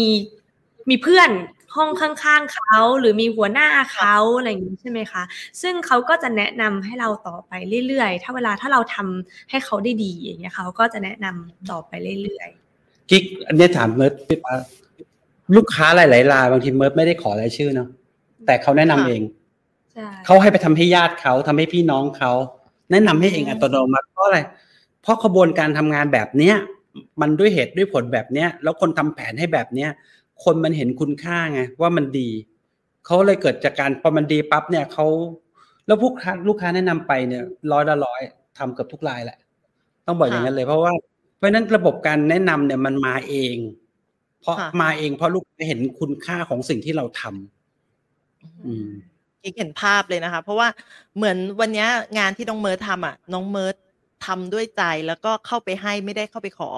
ถ้าเข้าไปขอเนี่ยก็คงไม่ไม่ไม่มีคนเนี่ยอยากให้เราอยู่ตลอดเวลาขนาดนั้น แต่ทุกวันเนี้ยพอเราเข้าไปให้เนี่ยก็คนก็มองว่าเราลองไปให้คนนู้นดูสิคนนี้ดูสิอันนี้กิ๊กเห็นภาพเลยนะคะ ทีนี้ถามนิดนึงอะค่ะ พอน้องเมิร์ดเข้ามาทำงานงานขายตัวเองก็ดี แล้วก็เป็นแบบอย่างให้กับดีกับทีมงานเนี่ยน้องเมิร์ดมีส่วนในการเข้ามาปรับหรือมีการมาช่วยยกระดับอะไรในองค์กรเรื่องราวในของ บริษัทของคุณพ่อบ้างคะลองยกตัวอย่างให้กับพวกเราชาวกาม่าได้ฟังนิดนึงได้ไหมคะเออเมื่อว่ามีประมาณห้าอย่างหลักๆ ค่ะ ที่เมิร์ดเข้ามาช่วยเปลี่ยนแปลงในออฟฟิศนะคะ เรื่องแรกเนี่ยที่เมิร์ดว่าเป็นแบบเป็นเรื่องสำคัญเลยก็คือเมิร์ดตัวเมิร์ดเองเนี่ยอย่างที่เมิร์ดบอกตอนต้นว่าเมิร์ดมองไม่เคยมอง ออฟฟิศเราเป็นทีม ไม่เคยมองมันเป็นแค่ทีม ไม่เคยมองเป็นเอเจนซี่เมิร์ดมองมันเป็นบริษัทอยู่เสมอ ดังนั้นเนี่ยคุณคิดเมิร์ดคือ ความเป็นบริษัทเนี่ยต้องมีความ professional แล้วต้องค่ะมี standard ถ้าสมมุติว่าเรานึกถึงแมคโดนัลด์หรืออย่างจริงๆ อย่างมูจิ หรือบริษัทใดๆก็ตามเนี่ยที่เขามีแฟรนไชส์ทั่วโลกทั่วประเทศเนี่ยทุกทุกที่ของแฟรนไชส์ของเขาเนี่ยจะต้องสามารถ ทำสินสินค้าออกมาใน standard ที่ตรงกัน อย่างเช่นสมมุติว่าเราแมคโดนัลด์สาขาหนึ่งกับอีกสาขาหนึ่งทำเฟรนช์ฟรายคือต้องเหมือนกันต้องเหมือนต้องรสชาติเหมือนกันทำสูตรใช่ไหมคะกรอบเหมือนกันอ่าอ่าใช่ค่ะดังนั้นเนี่ยเมิร์ดก็เลยใช้นำไอเดียตรงนั้นเนี่ยมาทำ template template แผนให้กับค่ะพี่ๆทุกคนในออฟฟิศก็คืออพี่ๆทุกคนในออฟฟิศตอนเนี้ยก็คือไม่ มีหน้าที่แค่ไปเก็บข้อมูลแล้วก็ analyze แล้วก็แค่ลบจุดๆๆที่เมิร์ดเขียนเอาไว้แล้วก็ใส่ตัวเลข เมิร์ดคือทำกราฟิกไว้ให้หมดแล้ว เพื่อให้ทุกคนเนี่ยเมิร์ดอยากให้ทุกคนเวลาคนของ BDC Group ออกไปอะ ให้ลูกค้าทุกคนรู้ว่าอ๋อเนี่ย มันคือ BDC Group ว่ามันมาจากที่เดียวกัน มันมาจากคนเดียวกันมาจากบริษัทเดียวกัน ขนาดฟรอนต์เนี่ยยังยังใช่ยังใช้ต้องบังคับใช้ใช่ใช้ฟอนต์ใช้สีใช้ใช้ทุกอย่างอ่าเหมือนกันหมด ใช่ค่ะอ๋อเออนอกจากนั้นฟังอย่างดูลูกนะป๊าขยายความเรื่อง template นิดนึงค่ะ template ก็คือตัวที่อธิบายสไลด์ประมาณเกือบเจ็ดสิบแปดสิบหน้านะอ่าที่ที่แผนการเงินทั้งหมดแล้วแต่แผนแล้วแต่แผนเพราะฉะนั้นคนที่เป็นอ่า wealth ที่เราเรียก wealth designer นักวางแผนการเงินที่บริษัทพี่เนี่ยก็ไป fact finding แบบเหมือนวิเคราะห์เสร็จปั๊บเมื่อวิเคราะห์ตัวเลขเสร็จปั๊บก็เอาตัวเลขเหล่านั้นมา fill in มาเติมช่องว่าง ที่เมิร์ดช่องว่างค่ะ blank ไว้ไว้ แล้วไปคุยกับอ๋อลูกค้าเพราะฉะนั้น มันจะง่ายขึ้นไงนี่คืออันแรกที่เขาทำแล้ววันนี้ก็เลยกลายเป็นอ๋อต้นแบบที่ออฟฟิศทั้งออฟฟิศใช้ template เดียวกัน เพราะเมิร์ดเป็นคนเอามาทำตรงนี้ คือซึ่งตอนแรมัยอะค่ะก็คือค่ะ ไม่มี คือตอนแรกเหมือนกับแบบเขียนเขียนมือที่น้องเมิร์ดบอกว่าจดใน iPad จดอะไรจดมาก่อนเลย แต่สุดท้ายตอนไปเป็นไปนำเสนอเนี่ย ทุกช่องลบๆออก แล้วก็ใส่ใส่ใส่ใส่ข้อมูลลงไปตรงนั้น ได้เลยอย่างเงี้ยใช่ไหมคะใช่ใช่ คือคือตอนแรกสมัยตอนเมิร์ดอะมี template เหมือนกันแต่เป็น template เน่าๆเข้าใจไหมกิ๊ก template เน่าๆคือค่ะพี่ทำเองไงแล้วก็ไม่ทำไม่ค่อยอ๋อสวยอะแต่อันนี้เขาทนไม่ได้ไงป้ามันค่ะไม่สวยไม่ professional อะแล้วก็ก็ทำเองทำเองใช้เองจนในที่สุดพอใช้เองเสร็จปั๊บใช้คล่องค่ะเขาก็เลยแบ่งปันให้กับทั้งออฟฟิศใช้ใน template เดียวกันแบบนี้ ใช่อืมอันนั้นก็นอกจากนั้นเนี่ยอย่างที่สองก็น่าจะเป็นการเปลี่ยนแปลงเรื่องของความรู้ว่าข้อค่ะดีคือจริง ๆ แล้วที่ออฟฟิศเนี่ยจริง ๆ เราเพราะเราทำแผนเป็นเป็น ทำเรื่องของการวางแผนการเงินเต็มตัวเลย ดังนั้นเนี่ยค่ะเรามีพี่ๆหลาย ๆ คนที่มีความรู้เรื่องของการลงทุนที่ค่อนข้างเยอะ แต่ในเวลาเดียวกันเนี่ยแน่นอนว่ามันเราก็ไม่ใช่ ไม่ใช่บริษัทการเงินตั้งแต่ต้นเนอะค่ะดังนั้นเนี่ยก็ค่ะต้องมีคนที่เขาขาดความรู้ตรงนี้อยู่แล้ว ดังนั้นเนี่ยค่ะสิ่งที่เมิร์ดสิ่งที่เมิร์ดช่วยเข้ามาก็คือเมิร์ดเอาข้อมูลความรู้ในเรื่องของการลงทุนเนี่ยเข้ามาอธิบายเข้ามาเล่าให้กับสอนให้กับพี่ๆในทีมให้มีความรู้ตรงนี้มากขึ้นโดยที่อย่างปกปัจจุปกติเนี่ยคือที่ออฟฟิศเราจะมีประชุมทุกๆวันจันทร์ก่อนพฤหัส เออค่ะ เมิร์ดก็เมิร์ดกับแฟนเมิร์ดนะแฟนเมิร์ดเป็นคนสิงคโปร์เขาดูแลเรื่องการลงค่ะทุนเนี่ยเขาก็จะมาเขาเก่งเรื่องนี้เขาก็จะมาช่วยสอนพี่ๆว่าค่ะเออ ทุกตอนนี้อัปเดตเศรษฐกิจเป็นยังไงบ้าง หรือการค่ะลงทุนเนี่ยเดี๋ยวนี้เราไม่ได้เป็นการลงทุนแบบมันไม่ใช่การเลือกกองอะไรอย่างนี้ใช่ไหมคะ มันคือการจัดจัดพพออร์ร์ตระยะยาว มันคือการจัดพอร์ตทำ asset allocation ยังไงระยะยาว ให้ลูกค้าไปค่ะถึงเป้าหมายได้อย่างมั่นคงอย่างเงี้ยคืออย่างนี้ค่ะกิ๊กคือการลงทุนในที่นี้มันไม่ใช่การ การจับจังหวะเวลาซื้อซื้อขายขายหรือเก็งกำไรนะกิ๊กค่ะคือค่ะต้องเข้าใจก่อนงานเราไม่ใช่งานแบบนั้นงานเราคือการวางแผนการเงินระยะยาว แล้วค่ะจุดที่เป็นจุดอ่อนของคนประกันชีวิตเราอะคือเรื่องการลงทุน เราไม่ค่ะค่อยรู้เรื่องตรงนี้แต่เด็กรุ่นใหม่เก่งนะครับเด็กรุ่นค่ะใหม่รู้เรื่องเรื่องนี้เขาเพราะฉะนั้นพอเขาเรียนรู้เรื่องของการจัดพอร์ตด้วยกองทุนรวมแบบนี้นะจะจัดพอร์ตในพอร์ตเนี่ยสัดส่วนแบบนี้ลูกค้าอายุขนาดนี้มีเวลาลงทุน 20 ปี ควรลงทุนค่ะในสัดส่วนที่เป็นหุ้นไทยหุ้นต่างประเทศกี่เปอร์เซ็นต์ กองทุนตราสารหนี้เท่าไหร่ทองคำเท่าไหร่เขาจัดพอร์ตเป็นพอร์ตสำเร็จรูปแบบนี้ให้ลูกค้า แล้วไปคุยกับลูกค้าแบบวิเคราะห์พอร์ตแบบนี้แบบเขาเรียกว่า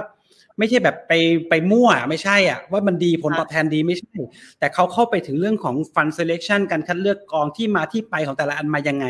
มันเป็นความรู้การเงิน ความรู้เรื่องการลงทุน มันต้องเดี๋ยวเรียกว่ามันไม่ถึง advance เยอะ แต่มันก็สูงกว่าพื้นฐานน่ะ นะครับ ซึ่งก็ค่ะก็ช่วยลูกค้าได้เยอะมากทำให้ลูกค้าเข้าสู่เป้าหมาย และทำให้ลูกค้าเชื่อถือเรามากขึ้นเนี่ยคือสิ่งที่เปลี่ยนแปลงสำคัญแล้วเมิร์ดวันนี้ก็เป็น head นะครับในเรื่องของ investment นะครับให้กับค่ะออฟฟิศในออฟฟิศด้วยเหมือนกันใช่อืค่ะมเออก็เป็นเรื่องที่นอกสองที่น้องเมิร์ดมาช่วย ใช่ในค่ะเรื่องที่สามก็น่าจะเป็นเรื่องของ marketing ค่ะ เรื่อง marketing เรียนมาเพราะว่าเนี่ยเราเรียนมาใช่ไหมคะ คือค่ะเมื่อน่ะรู้ตอนที่เราเรียน marketing อะคือเราเป็นคน จริง ๆ เริ่มต้นที่เลือก marketing เนี่ยเพราะว่าเราไม่ชอบเลขค่ะจริงๆเราไม่ชอบเหมือนกันไม่ชอบไม่ชอบเรียนเลขนะคะ ก็เลยแบบเอาเลือกอะไรก็ได้ที่มันแบบมันมันดูแบบไม่ต้องยุ่งกับเลขก็เลยเลือก marketing ค่ะแต่ว่าจริงๆเหตุที่เราเลือก marketing ตอนนั้นเนี่ยคือเรารู้สึกว่า marketing อะมันเป็นเนื้อหาเป็นวิชาที่ไม่ว่าเราทำงานอะไรอะ ก็ได้มีโอกาสใช้ marketing อย่างแน่นอน ดังนั้นเนี่ยเมิร์ดก็เลยเลือกเรียนตรงนั้น แล้วก็เอามันมา apply อย่างปัจจุบันเนี่ยเมิร์ดก็คือที่ออฟฟิศเนี่ยเราก็จะมีทีมโซเชียลมีเดียใช่ไหมคะ ก็คือเป็นค่ะทีมที่เขาเป็นคนดูแลเรื่องของ marketing เมิร์ดก็ช่วยในการทำเอ่อช่วยกับกับเอ่อเจ๊ๆพนักงานแล้วก็พี่สาวเมิร์ดอีกคนหนึ่งนะคะ ในการทำคอนเทนต์ Facebook เอ่ออินสตาแกรม YouTube นู่นนี่ก็คือเป็นการจัดทำคอนเทนต์ทั้งหมดใช่นี่ก็ทุกวันนี้ คะถามพี่หมงพี่หมงเป็นแผนกเลยไหมคะเป็นแผนกของของของบริษัทเลยไหมคะอันนี้ถามนอกนอกเรื่องต้องบอกว่า อันนี้ อันเนี้ยจริง ๆ แล้วกิ๊กพี่ได้ไอเดียมากเลยนะ เดี๋ยวค่อยเล่าตอนหลังก็ได้แต่เล่าไปก่อนเลยอ๋อได้ไอเดียจากการไปแลมนี่แหละ การเยี่ยมชมอ๋อสำนักงาน เรารู้ว่าสำนักงานที่ทุกบริษัททุกองค์กรที่เราไปเยี่ยมชมเนี่ยมันเป็นแบบนี้หมดเลย มันมีแผนก investment แผนก marketing แผนก HR ค่ะนะแล้วอย่างเงี้ยพอบังเอิญโชคพี่พี่ต้องบอกว่าพี่โชคดีอะที่ลูกเข้าค่ะมาทำตรงนี้ วันนี้ค่ะเขาสองคนพี่น้องอะนะครับเด็กเอ่ออีกคนหนึ่งชื่อน้องมิ้นท์เนี่ยนะมิ้นท์กับเมิร์ดสองคนเนี่ยแล้วก็ก็มีน้องคนหนึ่งมาช่วย เราจ้าง staff ขึ้นมาเป็น staff marketing แล้วก็มีทีมค่ะ outsource ช่วยทำ marketing ไปดูได้เลยไปที่เพจของบริษัท WDC เนี่ย ก็จะมีคอนเทนต์ทุกวัน ทุกวันก็เนี่ยเขาสองคนเดี๋ยวเดี๋ยวเดี๋ยวก็มาเช็คคอนเทนต์แล้วต้องเป็นยังไงต้องปรับยังไง มีกลยุทธ์อย่างไรบ้างคือง่ายๆจริงๆคือมันอย่างที่เมิร์ดพูดตอนต้นเลยค่ะว่า ถ้ามันเป็นบริษัท บริษัทอะมันเป็นไปไม่ได้ที่จะมีคนคนเดียวทำงานอืมบริษัทค่ะเป็นไปไม่ได้ที่มีแค่หัวหน้ากับเลขา มันเป็นไปไม่ได้ค่ะดังนั้นเนี่ยมันต้องมีการ delegate งาน ดังนั้นเนี่ยมันเลยต้องมี department ก็เหมือนกันค่ะถ้าเรามองทีมเราเป็นบริษัทเนี่ย มันก็เลยมีความจำเป็นของการจัด delegate งานอ่าใช่ department ในฝ่ายบริษัทเรายังไม่ได้ใหญ่ ก็อาจจะเริ่มแค่คนเดียวสองอะคนเดียวก็ได้อ่าใช่แต่ทำหน้าที่นั้นไงนะค่ะแล้วนอกจากนั้น อีกอันอีกอีกอีก department นึงที่เรามีคือแผนก HR ก็เจเจเนี่ยเจเจเจเจพี่สาวเป็นคนพี่สาวน้องเมิร์ดน้องน้องเมิร์ดเนี่ยก็ทำเป็น HR คอยสัมภาษณ์คัดเลือกใช่เจนะครับเจโทรหา โทรโทรหาโทรคน recruit เอ่อโทร recruit แล้วก็อืมนัดคนมามาสัสัมมภาษณ์ภาษณ์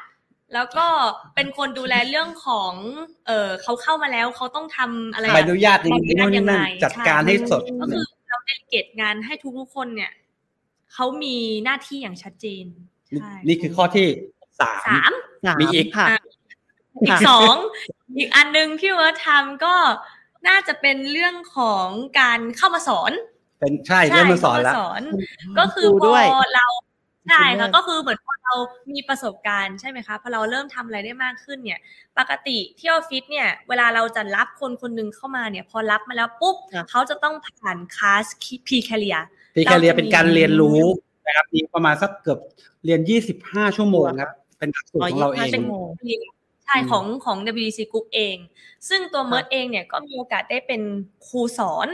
เออหนึ่งค่ะหนึ่งหลักสูตรนะคะคือสอนในเรื่องของการทำแผนการเงิน ก็ไอ้ template นี่แหละ ใช่ ก็คือสอนค่ะการใช้ template สอนการเอาข้อมูลของอืมลูกค้ามาแปลงเป็นเป็นแผนเพื่อเอาไปเสนอแผนออกมาให้ลูกค้าใช่ค่ะ ก็พอเราได้สอนเนี่ยเมิร์ดก็มีโอกาสได้เป็น mentor mentor อีกสิ่งหนึ่งเป็นพี่เลี้ยงที่พี่เป็นพี่เลี้ยงค่ะ คือเป็นพี่เลี้ยงคนค่ะเข้ามาใหม่ ก็เป็นพี่เลี้ยงให้เขา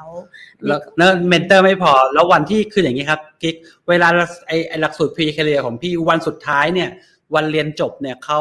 นักเรียนน้องๆที่เข้ามาจะต้องทำแผนการเงินมาสอบนะอ๋อสอบทำแผนการเงินค่ะมี case study ให้แล้วคุณต้องทำแผนทำแผนสำหรับเมิร์ดเนี่ยคือหนึ่งในคณะกรรมการ นะครับบางทีคณะกรรมการมีพี่มีเมิร์ดมี manager นะสี่ห้าคนเป็นคอย commentator ว่าผ่านไม่ผ่าน แล้วบางคนก็ไม่ผ่านนะ ไม่ผ่านก็ต้องไปอืมกลับไปทำแผนใหม่แล้วกลับมา present ใหม่ค่ะแล้วอืมนะนี่คือสิ่งที่เมิร์ดทำอยู่ก็คือช่วยสอนด้วยเป็น commentator ด้วย แล้วก็เป็นพี่เลี้ยงด้วยกับน้องใหม่ ในการพาน้องใหม่ออกตลาดใน pattern แบบนี้ใช่นะครับ นี่คืออันที่อืมสี่แล้ว ยังไม่หมดค่ะอะค่ะท้ายยังใช้ไม่หมดไม่ค่อย มากใช่ค่ะสุดท้ายก็เป็นแค่เรื่องของกิจกรรมมากกว่า event event ใช่เขาเรียกอีว่า event event อ๋อจงๆอันนี้ไม่ใช่เมิร์ดคนเดียวละค่ะน่าจะเป็นเมิร์ดกับเจเจด้วยก็คือ ค่ะเพราะว่าเราเราก็พอเราก็มาช่วยกันทำนะคะเรื่องของการจัด event event นี้ก็คือไม่ได้เฉพาะของในทีม แต่เป็นการจัดอีเวนต์ให้กับลูกค้า อย่างเช่นว่าอืมเราเคยพาลูกค้าไปล่องเรืออะไรอย่างเงี้ยไปไหว้พระอะไปไหว้พระไปล่องเรืออย่างเงี้ยค่ะไปมันก็กิจกรรมถ่ายรูปใช่อืมซึ่งแน่นอนว่า ถ้าถ้าเราไม่มีการ delegate งานเนี่ย มันจะทำเองคนเดียวมันก็ยากใช่ไหมคะดังนั้นเนี่ยก็ก็เลยค่ะป้าก็เลยมีการ delegate งานให้เมิร์ดกับเจมาช่วยทำแล้วก็ตรงทำงานร่วมกับ manager ของเราใช่เองใช่ช่วยกันในการทำกิจการแบบนี้รวมทั้งอืมเอ่อเรื่องล่าสุดเนี่ยกิจมีกีฬาสีเนาะนี่ถึงเวลาต้องทำแล้วเนี่ยลูกใช่กีฬาสีในออฟฟิศแล้วก็ในทีมงานไป outing ใช่ นะครับเมิร์ดกับมินค่ะก็จะไปการคัดเลือกที่สถานที่มีกิจกรรมมีอะไรบ้างทำงานร่วมกับทีม manager ที่ทำกิจกรรม เพราะฉะนั้นมีห้าอย่างที่เข้ามาเปลี่ยนแปลงองค์กร พวกเราฟังเป็นไงครับผม เห็นใน Facebook Live อะค่ะ ช่วงช่วงที่ผ่านมา ทางพี่หมงเองก็มีออกอีเวนต์เยอะมาก มีแบบว่าไปทำกิจกรรมมีพาลูกทีมไปบวชไปไอ้ยไปไหว้พระไปอะไรอย่างนี้ด้วย มีทั้งทางโลกทางธรรมมีทุกอย่างเลย ซึ่งน้อง เพิ่งรู้วันนี้ว่าเบื้องหลังของคนที่อยู่อีเวนต์นี่คือน้องเมิร์ดเลยนะคะ ว่าแบบก็เจรู้เจสึกเลเลยยทีมว่าเจเจด้วยเจเจด้วยเจเจด้วยอ่าแล้วก็ทีมเจเมเจด้วยเนเจอร์เราด้วยใช่ก็ช่วยกันทำแหละใช่ได้การนะครับทำอืมแต่มันต้องมีเฮดไงคอยนำตรงนี้อยู่อืมถามนิดนึงคืค่ะอน้องเมิร์ดค่ะด้วยตัวกระบวนการพอมันค่อนข้างเอ่อมีขั้นมีตอนจริง ๆอะมันเป็นเรื่องที่ดีนะ เพราะว่าการมีรูปแบบที่ชัดเจนนะคะมันทำให้คนน่ะ เดินเดินตามรถแมพง่าย แต่มันก็จะมีเรื่องหนึ่งคือ คนก็ บางทีเขาก็ท้อแล้วหลุดไประหว่างทางเลยอะค่ะ สมมุติมันอืมเกิดขึ้นกับในองค์กรของพี่หมงเยอะไหมคะ ในคนที่หลุดไประหว่างทางอะค่ะคืออย่างนี้นี้มันมันเป็นเรื่องการหลุดมันมีบ้างแหละนะเมื่อรู้สึกว่าค่ะเวลาคนหลุดออกจากงานนะคะ ในในในมุมของการทำแผนนะคะ คนไม่ได้หลุด เพราะว่าวิธีการมันเยอะ แต่ค่ะคนหลุดเพราะเขาทนการปฏิเสธไม่ได้ หรือออว่ามันหลุดเพราะ ตัวเขาเองอาจจะขี้เกียจเอง ยังไม่พร้อมนะยังไม่พร้อมเองอืมดังนั้นเมื่อคิดว่าใครที่บอกว่าเฮ้ยเราทำแผนแล้วมันเยอะก็เลยเหนื่อยไม่อยากทำไม่มีอันอะนี้เมื่อว่าเป็นข้ออ้างเมื่อว่าไม่มีใครที่ออกจากงานเพราะแค่งานมันเยอะ เพราะว่าจริงๆแล้วการทำแผนมันไม่ได้ยากขนาดนั้น ถ้าเราทำค่ะบ่อยๆอะ คนทุกคนในชีวิตอะค่ะเขาก็มีเป้าหมายคล้าย ๆ กันแหละค่ะ ถ้าคนมีลูกก็เตรียมการศึกษาบุตรแล้วก็เกษียณ ถ้าคนไม่มีบุตรก็เตรียมแค่กองทุนเกษียณกับสุขภาพแค่นี้ทุกคนมันก็เป้าหมายเหมือนๆกันดังนั้น แผนการเงินมันไม่ได้ยาก แต่ถ้าเวลาค่ะคนหลุดคือมันเขาหลุดเพราะตัวเขาเองมากกว่า มันไม่ได้หลุดเพราะเรื่องของขั้นตอนมันเยอะใช่อืมคนค่ะขั้นตอนแบบนี้ที่มองว่ามันทำให้เขารู้สึกภูมิใจในการทำด้วยต่างหากค่ะแต่การหลุดเนี่ยมันมีเหตุผลด้วยส่วนตัวเขาแต่ยังบอกกิ๊ก ขบวนการในการทำงานในบริษัทพี่เองเนี่ย ปีปีหนึ่งพี่รับคนไม่เยอะนะนะครับค่ะเพราะฉะนั้นการอืมหลุดเองเนี่ยถ้ามันจะหลุดเนี่ยส่วนใหญ่มันจะหลุดภายในหกเดือนแรก แต่พอค่ะอยู่แล้วนี่อยู่ยาวไม่ค่อยออกอืมนะครับอัตรา turnover ในออฟฟิศพี่ค่อนข้างต่ำนะครับ อยู่กันยาวๆเป็นอย่างนั้นครับแล้วแสดงว่าหลาย ๆ คนเนี่ยทำงานเป็นงานสุดท้ายในชีวิตละค่ะ แสดงว่าพี่หมงเองก็ใช้หลักการที่จากฟิลิป ดิชาร์ดพูดที่บอกว่าเอาเข้าให้ช้าออกให้ไวนี่ก็เอามาจากแรมด้วยเหมือนกันอย่างนี้อันนี้คือใช่นี่คือหัวใจหลักเลยครับ รับให้ช้าออกค่ะให้เร็ว นี่คือสิ่งหนึ่งค่ะที่เรายังคงยืนยันว่าขบวนการในการคัดเลือกคนเราเข้มงวดมาก แล้วก็ในการพัฒนาคนเราทุ่มเทให้กับเขาที่แรมากมเคยไปครั้งล่าสุดเนี่ยเขาพูดดีมากเขาบอกว่าน่าจะเป็นประโยชน์กับทุกคน เขาบอกว่าเวลาเราเลือกรับใครเนี่ย ถ้าคุยกับเขาแว็บแรกแล้วเราห้าวินาทีแรกนะ แค่เห็นหน้าหรือแค่ฟังค่ะนิดนึง ก็รู้สึกว่าไม่อยากซื้อของจากกับเขาอะ ก็ไม่ต้องรับมาไม่ต้องเอามาสัมภาษณ์ไม่ต้องเอามาทำอะไรละเพราะว่ามันจะเสียเวลากับดังนั้นเนี่ยก็คือเมื่อว่ามันก็คือแบบไม่ต้องไม่ต้องเสียเวลากับคนๆนี่คำพูดนี้มาจากเอ็ดนะเอ็ดดอยสแตนเดอร์นะใช่โอ้จากคุณเอสเลยค่ะเอ็ดบอกถ้าเกิดคนเนี้ยเจอหน้าปั๊บแล้วคุณไม่อยากมาซื้อของอะไรกับเขาไม่จะไม่ต้องเอามาแล้วเสียเวลา คุณยังไม่ซื้อเขาเลยอะอืมแต่บางคนเขาก็แบบ อยากมีคนก่อนละพี่หมงอะไรอย่างเงี้ยบางคนชอบแต่สุดท้ายคุณก็อ๋อมีอีกอย่างหนึ่งที่เอ็ดบอก เอ็ดเขาบอกว่า เออผมยอมที่จะอะไรเนี้ยสัมภาษณ์คนเออสามยอพันรับคนสามสามหมื่นสามสามพันคนพันคน ผมยอมสัมภาษณ์คนสามพันคนต่อปี เพื่อให้ได้เพียงแค่เก้าสิบคนต่อปีโอ้โหคิสุดดดูยดิอดเขาคือเป็นคำตอบเลยค่ะอ การรับคนที่ไม่ใช่เข้ามาเนี่ย มันสร้างความเสียหายในระยะยาวมากกว่าอืมแล้วมันสร้างความเสียหายสร้างบั่นทอนเรามากกว่าเยอะนะครับค่ะก็บอกว่าถ้าคุณจะไม่ได้คนสักคนเลย ถ้าคุณยังไม่ได้คนสักคนเลย ยังดีสักกว่าคุณรับใครบางคนที่ไม่ใช่เข้ามาสู่ทีมคุณอืมนี่คำพูดที่เจ๋งมากสุดยอดที่สุดที่ชอบมากเลยนะคำพูดเนี้ยนะครับค่ะ ค่ะอืมชัดเจนมากเลยค่ะพี่หมง พอฟังแบบนี้อือหือปุ๊บอะอยากรู้เลย เราจะไปหาสามพันคนมาสัมภาษณ์ต่อปียังไง แล้วแล้วแล้วพี่หมงกับเอ่อน้องเมิร์ดเองเนี่ย ไปหาคนมาจากไหน แต่เออกิ๊กยังไม่ให้พี่หมงกับน้องเมิร์ดเล่าตอนนี้นะคะ เดี๋ยวเราขอเบรกให้ให้ให้ทั้งคุณพ่อคุณลูกนะคะ ได้พักนิดนึงแต่พี่หมงขอขอต่อเลยนะคะ เพราะว่าพี่หมงเองเนี่ยนอกเหนือจาก วันนี้มาเป็นวิทยากรแล้วท่านยังมีตำแหน่งเป็นท่านนายกของเราเหมือนเดิมนะคะที่จะช่วยกิ๊กเนี่ยในเรื่องของการประชาสัมพันธ์งานนะคะเดี๋ยวให้น้องเมิร์ดพักคนเดียวนะคะ แต่ว่าเดี๋ยวให้คุณพ่อโอเคช่วยช่วยอะประชาสัมพันธ์งานของเรานิดนึงนะคะ ระหว่างนี้นะคะนี่เปลี่ยนบทบาทเป็นนายกสมาคมแล้วฝึกอะเชิญโอเคค่ะพี่หมงงานของเรางานใหญ่ที่กำลังจะเกิดขึ้นในเร็ววันนี้ เป็นงานอะไรครับพี่หมง ทุกท่านครับลงลงวันที่เลยนะครับ ทุกท่านอยากที่เป็นแฟนกามาลงวันที่เลยครับ อันนี้เป็นเรียกว่า GAMA ประจำปีครับ GAMA Day ครับค่ะวันที่19พฤษภาคมครับ เป็นงานสำคัญที่สุดครับหนึ่งวันเต็มๆวันนั้นค่ะเป็นวันที่ต้องบอกว่ามา celebrate กันมาร่วมแสดงความยินดีกับพี่น้องในอาชีพเราที่ได้รับรางวัล GAMA Award นะครับนะครับ ซึ่งปีนี้เนี่ยคาดการณ์ว่าจะมีคนรับรางวัลเนี่ยเป็นพันคน GAMA Award แล้วก็ปีนี้เนี่ยนะครับ เราเราเราเดี๋ยวเดี๋ยวเดี๋ยวขึ้นโปสเตอร์ GAMA Award แล้วกันนะค่ะนะครับรบกวนให้ขึ้นนี่มาแล้วนะครับ นี่คือรางวัลกามาอวอร์ดครับ ซึ่งมีรางวัลตั้งแต่เอ่อ Circle of Excellence ทีมงานที่มี MDRT นะครับ มากกว่า 10 คนขึ้นไปอย่างเงี้ย6ถึง8คน หรือ3ถึง3ถึง3ถึง6 3ถึง5คนอย่างเงี้ย รวมทั้งรางวัล Master Agency Award นะครับ International Management Award Frontline Leader รวมทั้ง Recruiting Specialist รางวัลเหล่านี้เนี่ยเราจะรับรางวัลร่วมกันนะครับ ในงาน Gamma Day วันที่ 19 พฤษภาคมนี้ อยากขอเรียนเชิญทุกท่านครับ ที่เราอยู่ในอุตสาหกรรมนี้ครับ วันนี้ลองเช็คตัวเลขที่สำนักงงานแห่งท่าน วันนี้หลาย ๆ บริษัทสมัครให้นะครับ หลายบริษัทสมัครให้เลยนะครับ แล้วก็สมัครบริษัทไหนเองที่ยังไม่ได้มีสมัครให้เนี่ยอยากให้ท่านเช็คตัวเลขกับบริษัทของท่านนะครับว่าท่านติดคุณวุฒินี้หรือไม่ แล้วสามารถดำเนินการสมัครได้ที่สมาคมนะครับสมาคมกามานะครับ โดยทำไมต้องรับรางวัลครับ รางวัลนี้ต้องบอกว่ามันเป็นมันไม่ได้เป็นรางวัลของท่านนะครับ แต่มันเป็นรางวัลและความภาคภูมิใจของคนในทีมงานท่าน เป็นรางวัลและความภาคภูมิใจของลูกค้าที่ไว้วางใจคนในทีมงานเรา เพราะรางวัล GAMA Award เป็นรางวัลเดียวของผู้บริหารในอุตสาหกรรมนี้ครับ ถ้าตัวแทนประกันชีวิตเรามีคุณวุฒิ MDRT นะครับผู้บริหารเรามีรางวัล GAMA Award ครับนะครับซึ่งรางวัล GAMA Award ปีนี้ที่ผมบอกนะครับ เราจัดวันที่ 19 แล้วก็ช่วงเช้าครับทั้งวันครับเรามีวิทยากรพิเศษนะครับ อันนี้โปสเตอร์ยังทำไม่ทันนะครับเล่าให้ฟังครับวิทยากรท่านแรกคือมาร์คบอนเน็ตมาร์คบอนเน็ตนี่โหผมบอกคุณเลยว่า ผม กลับจาก LAMP ผมกับน้องเบิร์ดได้สัมภาษณ์มาร์คบอนเน็ตมาเรียบร้อยแล้ว เป็นตัวอย่างของการสร้างทีม New Generation System ระบบสุดยอดมาก หัวข้อทีมงานวันนั้นนะครับ Ignite to the Future นะครับจุดประกายสู่อนาคตมาร์คบอร์เน็ตจะมาพูดถึงเทรนด์หรือทิศทางของการสร้างคนรุ่นใหม่จะต้องทำอย่างไรบ้างนะครับมี step มีขั้นตอน มีขบวนการสรรหาคัดเลือกอย่างไรนะครับจะดึงดูดคนรุ่นใหม่เข้ามาสู่ทีมงานอย่างไรมาร์คบอร์เน็ตพูดตั้งแต่นะครับโอ้โหเต็มเต็มๆฮะนะครับสามสี่ชั่วโมงเต็มๆ อีกท่านหนึ่งนะครับ คุณทรงพลครับ คุณทรงพลเนี่ยนะครับเป็น CEO ของทีวีไดเ c กเป็นตัวอย่างของคนเปลี่ยนแปลงธุรกิจครับเขาพูดในหัวข้อนะครับ transform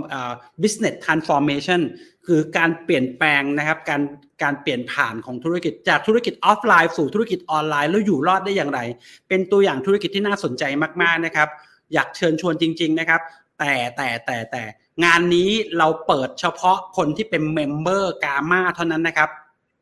member GAMA สามารถซื้อบัตรเข้าร่วมงานได้นะครับ โดยคิดต้นทุนนะครับอยู่ที่ 2,000 บาทครับนะครับลงประชุมนะสัมมนาแบบนี้ที่ผมบอกครับ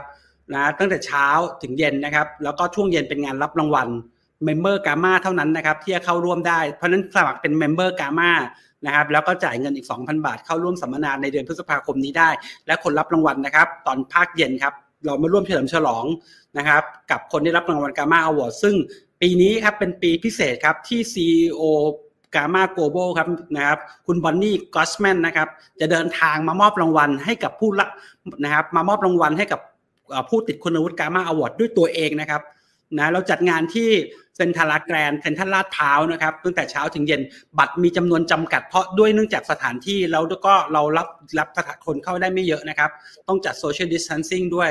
ติดต่อที่นะครับสมาคม GAMA หรือใน page GAMA ก็ได้ครับ inbox เลยครับว่าต้องการเข้าร่วมงานนี้ และต้องการรับรางวัล GAMA Award แจ้งเขาเลยครับนะแล้วเดี๋ยวเขาจะติดต่อเรากลับไปนะครับเพราะนั้นอยากเชิญชวนพวกเราอย่างสุดหัวใจจริง ๆ กับงานกามาอวอร์ดครับแล้วก็กามาเดย์ครับเรื่องที่2ครับที่อยากขออนุญาตประชาสัมพันธ์ครับเรามีเนื่องจาก สมาคมกามาเรามีบทวิจัยนะครับ ที่เราทำวิจัยเสร็จล่าสุดแล้ว เป็นบทวิจัยที่เราทำมา 2 บทวิจัยแล้ว โดยจ้างนะครับ ให้อาจารย์มหาวิทยาลัยเนี่ยทำการสัมภาษณ์นะครับ เรื่องของเหตุผลที่เด็กรุ่นใหม่เข้ามาสู่งานเรา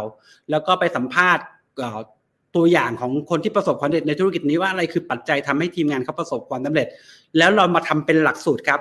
เดี๋ยวขอโปสเตอร์นะครับนะครับโปสเตอร์นะครับเป็นโปสเตอร์สิเป็นโปสเตอร์ที่พูดถึงเรื่องของหลักสูตรของฝ่ายวิจัยครับ หลักสูตรนี้เป็นครั้งแรกในประเทศไทยครับ ที่หลักสูตรนี้เราทำขึ้นมานะครับเนี่ยครับ Roadmap Dragon for Next Gen นะครับเราจะเริ่มแล้วนะครับ เดือนนี้นะครับ21 22 23 28 และ 29 เมษายนที่เพนินซูล่ากรุงเทพนะครับ เป็นการเรียนรู้เต็มวันคณาจารย์ระดับประเทศทั้งนั้นเลยนะครับ อาจารย์มนตรีแสงอุไรพรนะครับอาจารย์ทารินนะครับ มีนะครับหมอเก๋นะครับ นะหรือแม้พี่จุ๋มนะครับแล้วก็เฮียกิจเนี่ยนะน้องออยนะหรือคุณโอเวอร์โอเวอร์กรนะครับรวมทั้งตัวผมเองด้วยนะครับ แล้วก็กั้งด้วยที่ทำหน้าที่ช่วยมาสอนในแต่ละวันนะคือจุดประสงค์ของ Dragon for Next Gen เนี่ยเราจะเปลี่ยนแปลงเอาสิ่งที่เราทำ research มา มาให้พวกเราครับมาย่อยแล้วทำให้พวกเราได้เขียนพิมพ์เขียว พิมพ์เขียวการบริหารทีมงานของท่านเอง เป็นการเรียนรู้เต็มวัน ต้องรีบติดต่อกลับไปด่วนนะครับนะครับ ตอนนี้เหลือผมผมมันรับได้อีกไม่กี่คนเองครับ ค่าใช้จ่ายนะครับ สมาชิกการมาลงทะเบียนในราคา 27,000 บาท นี่คิดว่าต้นทุนจริง ๆ นะครับ 27,000 บาท แล้วก็เรียนรู้ทั้งหมดนะครับ ทั้งหมด 6 วัน แล้วมีงานเลี้ยงมีอะไรต่างๆ เยอะแยะมากมายมหาศาลเลยนะครับ ตอนนี้เหลือไม่กี่ที่ครับ รับได้อีกไม่กี่ที่เท่านั้นเอง ถ้าสนใจติดต่อไปที่สมาคมกามานะครับ เพื่อบอกว่านะครับหรือเข้าอินบ็อกก็ได้ว่าต้องการเข้าร่วมหลักสูตรนะครับ หลักสูตรฝ่ายวิจัยครับนะครับแจ้งอย่างนี้นะครับแล้วเดี๋ยวจะมีเจ้าหน้าที่ติดต่อกลับไปว่าวิธีการโอนเงินวิธีการสมัครต้องทำอย่างไรบ้าง คุณจะเป็นรุ่นแรกของประเทศไทยที่ผ่านหลักสูตร Roadmap Dragon for Next Gen ครับ อยากเชิญชวนทุกท่านนะครับเข้าร่วมกิจกรรมนี้กับกามาเหมือนกันนะครับ ซึ่งนี่ครับคนที่ผ่านหลักสูตรนี้นะครับจะได้รับใบประกาศนียบัตรนะครับ รับรองหลักสูตรจาก GAMA ประเทศไทยนะครับได้ connection เพื่อนจากทุกบริษัทนะครับที่ ฝ่ายดีที่อยากประสบความสำเร็จนะครับ ต้องวิทยากรระดับประเทศแล้วที่สำคัญคือ roadmap การบริหารทีมงานท่านท่านจะไม่ต้องเสียเวลานะครับลองผิดลองถูกนะครับ ซึ่งนี่คือสิ่งสำคัญที่สุด แล้วก็มีงาน gala dinner นะครับ ที่ทำให้ทุกคนสุดประทับใจได้รู้จักกันในงานวันนั้นนะครับ อย่าลืมนะครับนะครับลดแมพ Dragon for Next Gen นะครับ ผลงานดีๆ จากฝ่ายวิจัยกามาครับ ฝากพวกเราด้วยนะครับ ตอนนี้เหลือไม่กี่ที่แล้วนะครับ รีบสมัครด่วนครับกิ๊กครับนะจบยังฮะ นี่นี่กลายเป็นว่าพี่พูดหมดเลยจริงๆควรควรเป็นกิ๊กพูดไม่หรอไม่ไม่เป็นไรค่ะเป็นพี่หมงเลยค่ะ หนูมีอีกสองงานนะคะ ที่อยากประชาสัมพันธ์นะคะให้กับหลายท่านได้ติดตามนะคะของเราจะมีรายการอีกสามรายการนะคะ ที่เป็นรายการออนไลน์นะสำหรับหลาย ๆ ท่านนะคะที่ติดตามเราอยู่นะคะ อย่างเช่นวันนี้นะคะ เราก็จะมีเรื่องของกามาไลฟ์นะคะ ซึ่งครั้งหน้านะคะ เราจะเจอกันนะคะ วันที่ยี่วันที่สิบสองพฤษภาคมนะคะ แล้วก็เอ่อ ในที่จะเจอกันเร็วที่สุดนะคะ ก็จะเป็นเรื่องของกามาคาสลูมนะคะ ก็จะเป็นพฤหัสที่สามนะคะ ก็คือรอบครั้งต่อไปนะคะ เราจะพบกับนะคะกามาคัสลูมนะคะคุณภาคภูมิแก้วตะการวงนะคะ หรือน้องคิวของเรานะคะ ซึ่งเป็นคนรุ่นใหม่ New Gen มากเลยนะคะ ซึ่ง GAMA classroom เนี่ยเขาจะมาสอนนะ พูดตรงๆว่าเขาจะมาสอนอธิบายให้กับพวกเราเลยนะคะ มีเครื่องไม้เครื่องมืออะไรเขาจะเอามาโชว์ให้หมดนะคะ เราสามารถพบกับน้องคิวได้นะคะ ช่องทาง Wealth Twenty Four นะคะ ในเวลาเดิมเลยค่ะหนึ่งทุ่มตรงนะคะถึงสองทุ่มครึ่งนะคะ เราพบกันนะคะสำหรับสมาชิก GAMA เท่านั้นนะคะ ที่จะเข้าไปรับชมในช่องทางของ Wealth Twenty Fourได้นะคะ โอเคค่ะ แล้วก็ยังมีรายการอีก 2 รายการนะคะ เป็นรายการกามาไลท์แล้วก็กามาดีไอดอลนะคะ ซึ่งโอ้โหตำนานของธุรกิจประกันชีวิตและที่ปรึกษาทางการ เงินของเรานะคะ ก็มีหลายท่านมากเลยนะคะ ที่จะมาแชร์ประสบการณ์ให้กับเรานะ เพราะฉะนั้นเนี่ยติดตั้งไว้เลยนะคะ ทุกพฤหัสนะคะ พบกับรายการกาม่านะคะ ช่วงเวลาหนึ่งทุ่มถึงสองทุ่มครึ่งนะคะ โอเคค่ะพี่หมงครับไอ้นี่เนี่ยเมื่อกี้พี่คนถามว่าออนไลน์มีไหมรายการที่เมื่อกี้ที่บอกครับ งานที่กาม่าเดย์เนี่ยวิชาการเรามีถ่ายทอดนะครับ แต่ถ่ายทอดใน Facebook กลุ่มปิดครับ เฉพาะ Member Only ครับ คุณต้องสมัครเป็น Member กามาก่อนนะครับ ถึงจะเข้าไปสู่ Facebook กลุ่มปิดได้นะครับ ถ่ายทอดสดนะครับ ผ่าน Facebook กลุ่มปิดสำหรับพี่น้องเราหลาย ๆ คนที่ไม่สะดวกในการเดินทางมานะครับนะครับเรามีถ่ายทอดแล้วก็เมื่อกี้ที่พูดถึงนะครับที่กามาคัสลูมหรือ The Idol เนี่ยเราก็มีถ่ายทอดสดในกามากลุ่มปิดด้วยเหมือนกันนะครับ เฉพาะ Member เท่านั้นนะครับ ค่ะ โอเคผ่านเวลาโฆษณาเรียบร้อยแล้ว โอเคค่ะ มีคำถามที่ถามค้างเอาไว้นะคะเมื่อกี้สามพันคนค่ะ อยากเอามาสัมภาษณ์แล้วค่ะ เลยอยากทำมาแล้วรู้ครับเลยค่ะว่า ว่าพี่หมงกับน้องเมิร์ดเนี่ย มีวิธีการเอ่อสรรหาคนนะคะ หรือว่ามีการแบบ finding the right people ยังไงบ้างนะคะ ก็ลองแชร์ให้กับน้องๆฟังนิดนึงอะค่ะคือจริงๆกิ๊กครับแหล่งที่ดีที่สุดต้องบอกพวกเราเลยครับแหล่งที่ดีที่สุดคือนะครับ advisor ชวน advisor นะครับ นี่คือแหล่งที่ดีที่สุด เพราะคนของเราเนี่ยเมื่อเขาออกไปทำงานอย่างถูกต้อง มันจะมีลูกค้าหรือมีคนที่เห็นขบวนการทำงานแบบนี้แล้วบอกว่าเฮ้ยงานนี้ดีจังเลย ผมทำได้ไหมผมมาเรียนรู้ด้วยได้ไหมนี่คือเรื่องจริงครับนะแล้วน้องๆก็ออกไปเสร็จปั๊บแล้วเขาก็ชวนคนเข้ามาสู่ทีมงานนี่คือแหล่งที่หนึ่งแหล่งที่สองค่ะที่เราใช้อยู่ก็ออนไลน์ แต่ออนไลน์มันใช้ปริมาณเยอะเนาะในการคัดเลือกค่ะคนเยอะ เพราะฉะนั้นอันเนี้ยคือเรื่องของแหล่งที่มาในการได้คนครับ แต่สิ่งหนึ่งทุกท่านครับ คุณต้องทำให้อีกครั้งนะเคล็ดลับนะเคล็ดไม่ลับแล้วกันต้องบอกอย่างนั้น วิธีการที่ดีที่สุดที่คุณจะได้คนมา คือจงทำธุรกิจของคุณให้ดึงดูดคน จงทำธุรกิจของคุณให้ดึงดูดคนทำธุรกิจของคุณคือวิธีการทำธุรกิจของคุณต้องดึงดูดคนครับนะครับวิธีการทำงานคุณต้องดึงดูดคนจะทำให้คนเอ่ยปากอยากมาร่วมงานกับคุณเอง ไม่ใช่เพียงแค่ไปเชิญชวนเขาว่างานนี้รวยดังต่อไปนี้บ้านหลังใหญ่รถคันโต ถ้าคุณไปกราถ้าคุณไป MDRT ไปแลมเนี่ยเขาไม่มีพูดเรื่องนี้เลยครับ ไม่มีการโชว์บ้าน ไม่มีการโชว์รถ ไม่มีการโชว์รถเฟอร์รารี่เฟอร์รารี่ไม่มีครับนะครับเขาชวนเรื่องของคุณค่าเรื่องของวิธีการทำงาน และดึงดูดคนเข้ามาสู่ธุรกิจนี้ แล้วเราก็มีกระบวนการคัดเลือก คนคนหนึ่งเข้ามาเนี่ย พี่เน้นกระบวนการคัดเลือกเยอะมากนะครับกิ๊กขั้นที่หนึ่งค่ะเมื่อคนเข้ามาเสร็จปั๊บเราเรียกว่า pre interview ขั้นตอนเนี้ยเป็นขั้นตอนที่เราคุยให้ฟังว่าบริษัทเราเป็นยังไง บริษัทงานนี้ดียังไง งานนี้ไม่ดียังไง งานนี้ยากตรงไหน อุปสรรคที่คนไม่สำเร็จในงานนี้เพราะอะไร ระหว่างนี้เราก็ดูตัวเขาด้วยเพื่อรู้ข้อมูล คือเป็นวันเป็นวันแรกที่เราดูใจกัน ได้รู้จักกัน นี่คือ first interview พอเราโอเคมันคลิกกันเนอะเราชอบเขา อย่างที่เบิร์ดบอกอะนะเออเออเออเนี่ยคุยกันต่อได้ เราชอบเขาเขาชอบเราถ้าขั้นตอนที่สองเราจะให้แอสไซน์การบ้านให้เขาต้องไปทำครับ ทำการบ้านเนี่ยนะครับเขาทำอยู่สองหัวข้อ อันแรกคือ SWOT analysis วิเคราะห์ตัวเองครับ strength point จุดแข็งเขาคืออะไร weak point จุดอ่อนเขาคืออะไร opportunity โอกาสรอบชีวิตเขาที่จะช่วยทำให้เขาสำเร็จในงานนี้คืออะไรเทรดอุปสรรครอบตัวเขาที่อาจจะขัดขวางทำให้เขาไม่สำเร็จในงานนี้คืออะไรเขาต้องไปวิเคราะห์ และอันที่สองที่เขาต้องทำก็คือ lean canvas lean canvas เป็นหลักสูตรเป็นวิธีการที่เหมือนกับของปริญญาโทสอนนะครับ เอาวิเอาไว้วิวิเคราะห์ธุรกิจสตาร์ทอัพ นะครับว่าธุรกิจเนี้ยในเก้ามุมมองนะครับ ว่าธุรกิจเนี้ยน่าสนใจที่จะมาร่วมทำไหมคือคือเขาได้คำตอบเขาเองเลยหลังจากทำการบ้านของเราตรงนี้ เสร็จแล้วเมื่อเขาทำการบ้านเสร็จเป็น presentation เขาต้องมา present ต่อหน้าคณะกรรมการที่เป็น manager ในบริษัทพี่สามคน manager ก็จะซักไซส์ครับผ่านหรือไม่ผ่านไม่ผ่านก็ต้องกลับไปทำใหม่ ถ้าผ่านเสร็จปั๊บขั้นตอนสุดท้ายคือเขามาคุยกับพี่ จะเป็น deep interview หนึ่งประมาณหนึ่งชั่วโมงครึ่งถึงสองชั่วโมงกับยี่สิบเจ็ดคำถามเชิงลึก ที่จะถามเขาแล้วดูว่าเขาเหมาะสมในงานนี้จริงๆไหมเมื่อผ่านขบวนการนี้ปั๊บเนี่ยนะครับ ก็จะมีเรื่องของให้เข้ามาร่วมประชุม มาเจอกับน้องๆพี่ๆน้องๆในสำนักงาน มาร่วมประชุมทุกวันนี้เราประชุมออนไลน์ ก็เข้าร่วมประชุมออนไลน์ มาดูว่าเราคุยอะไรกันมาเห็นบรรยากาศ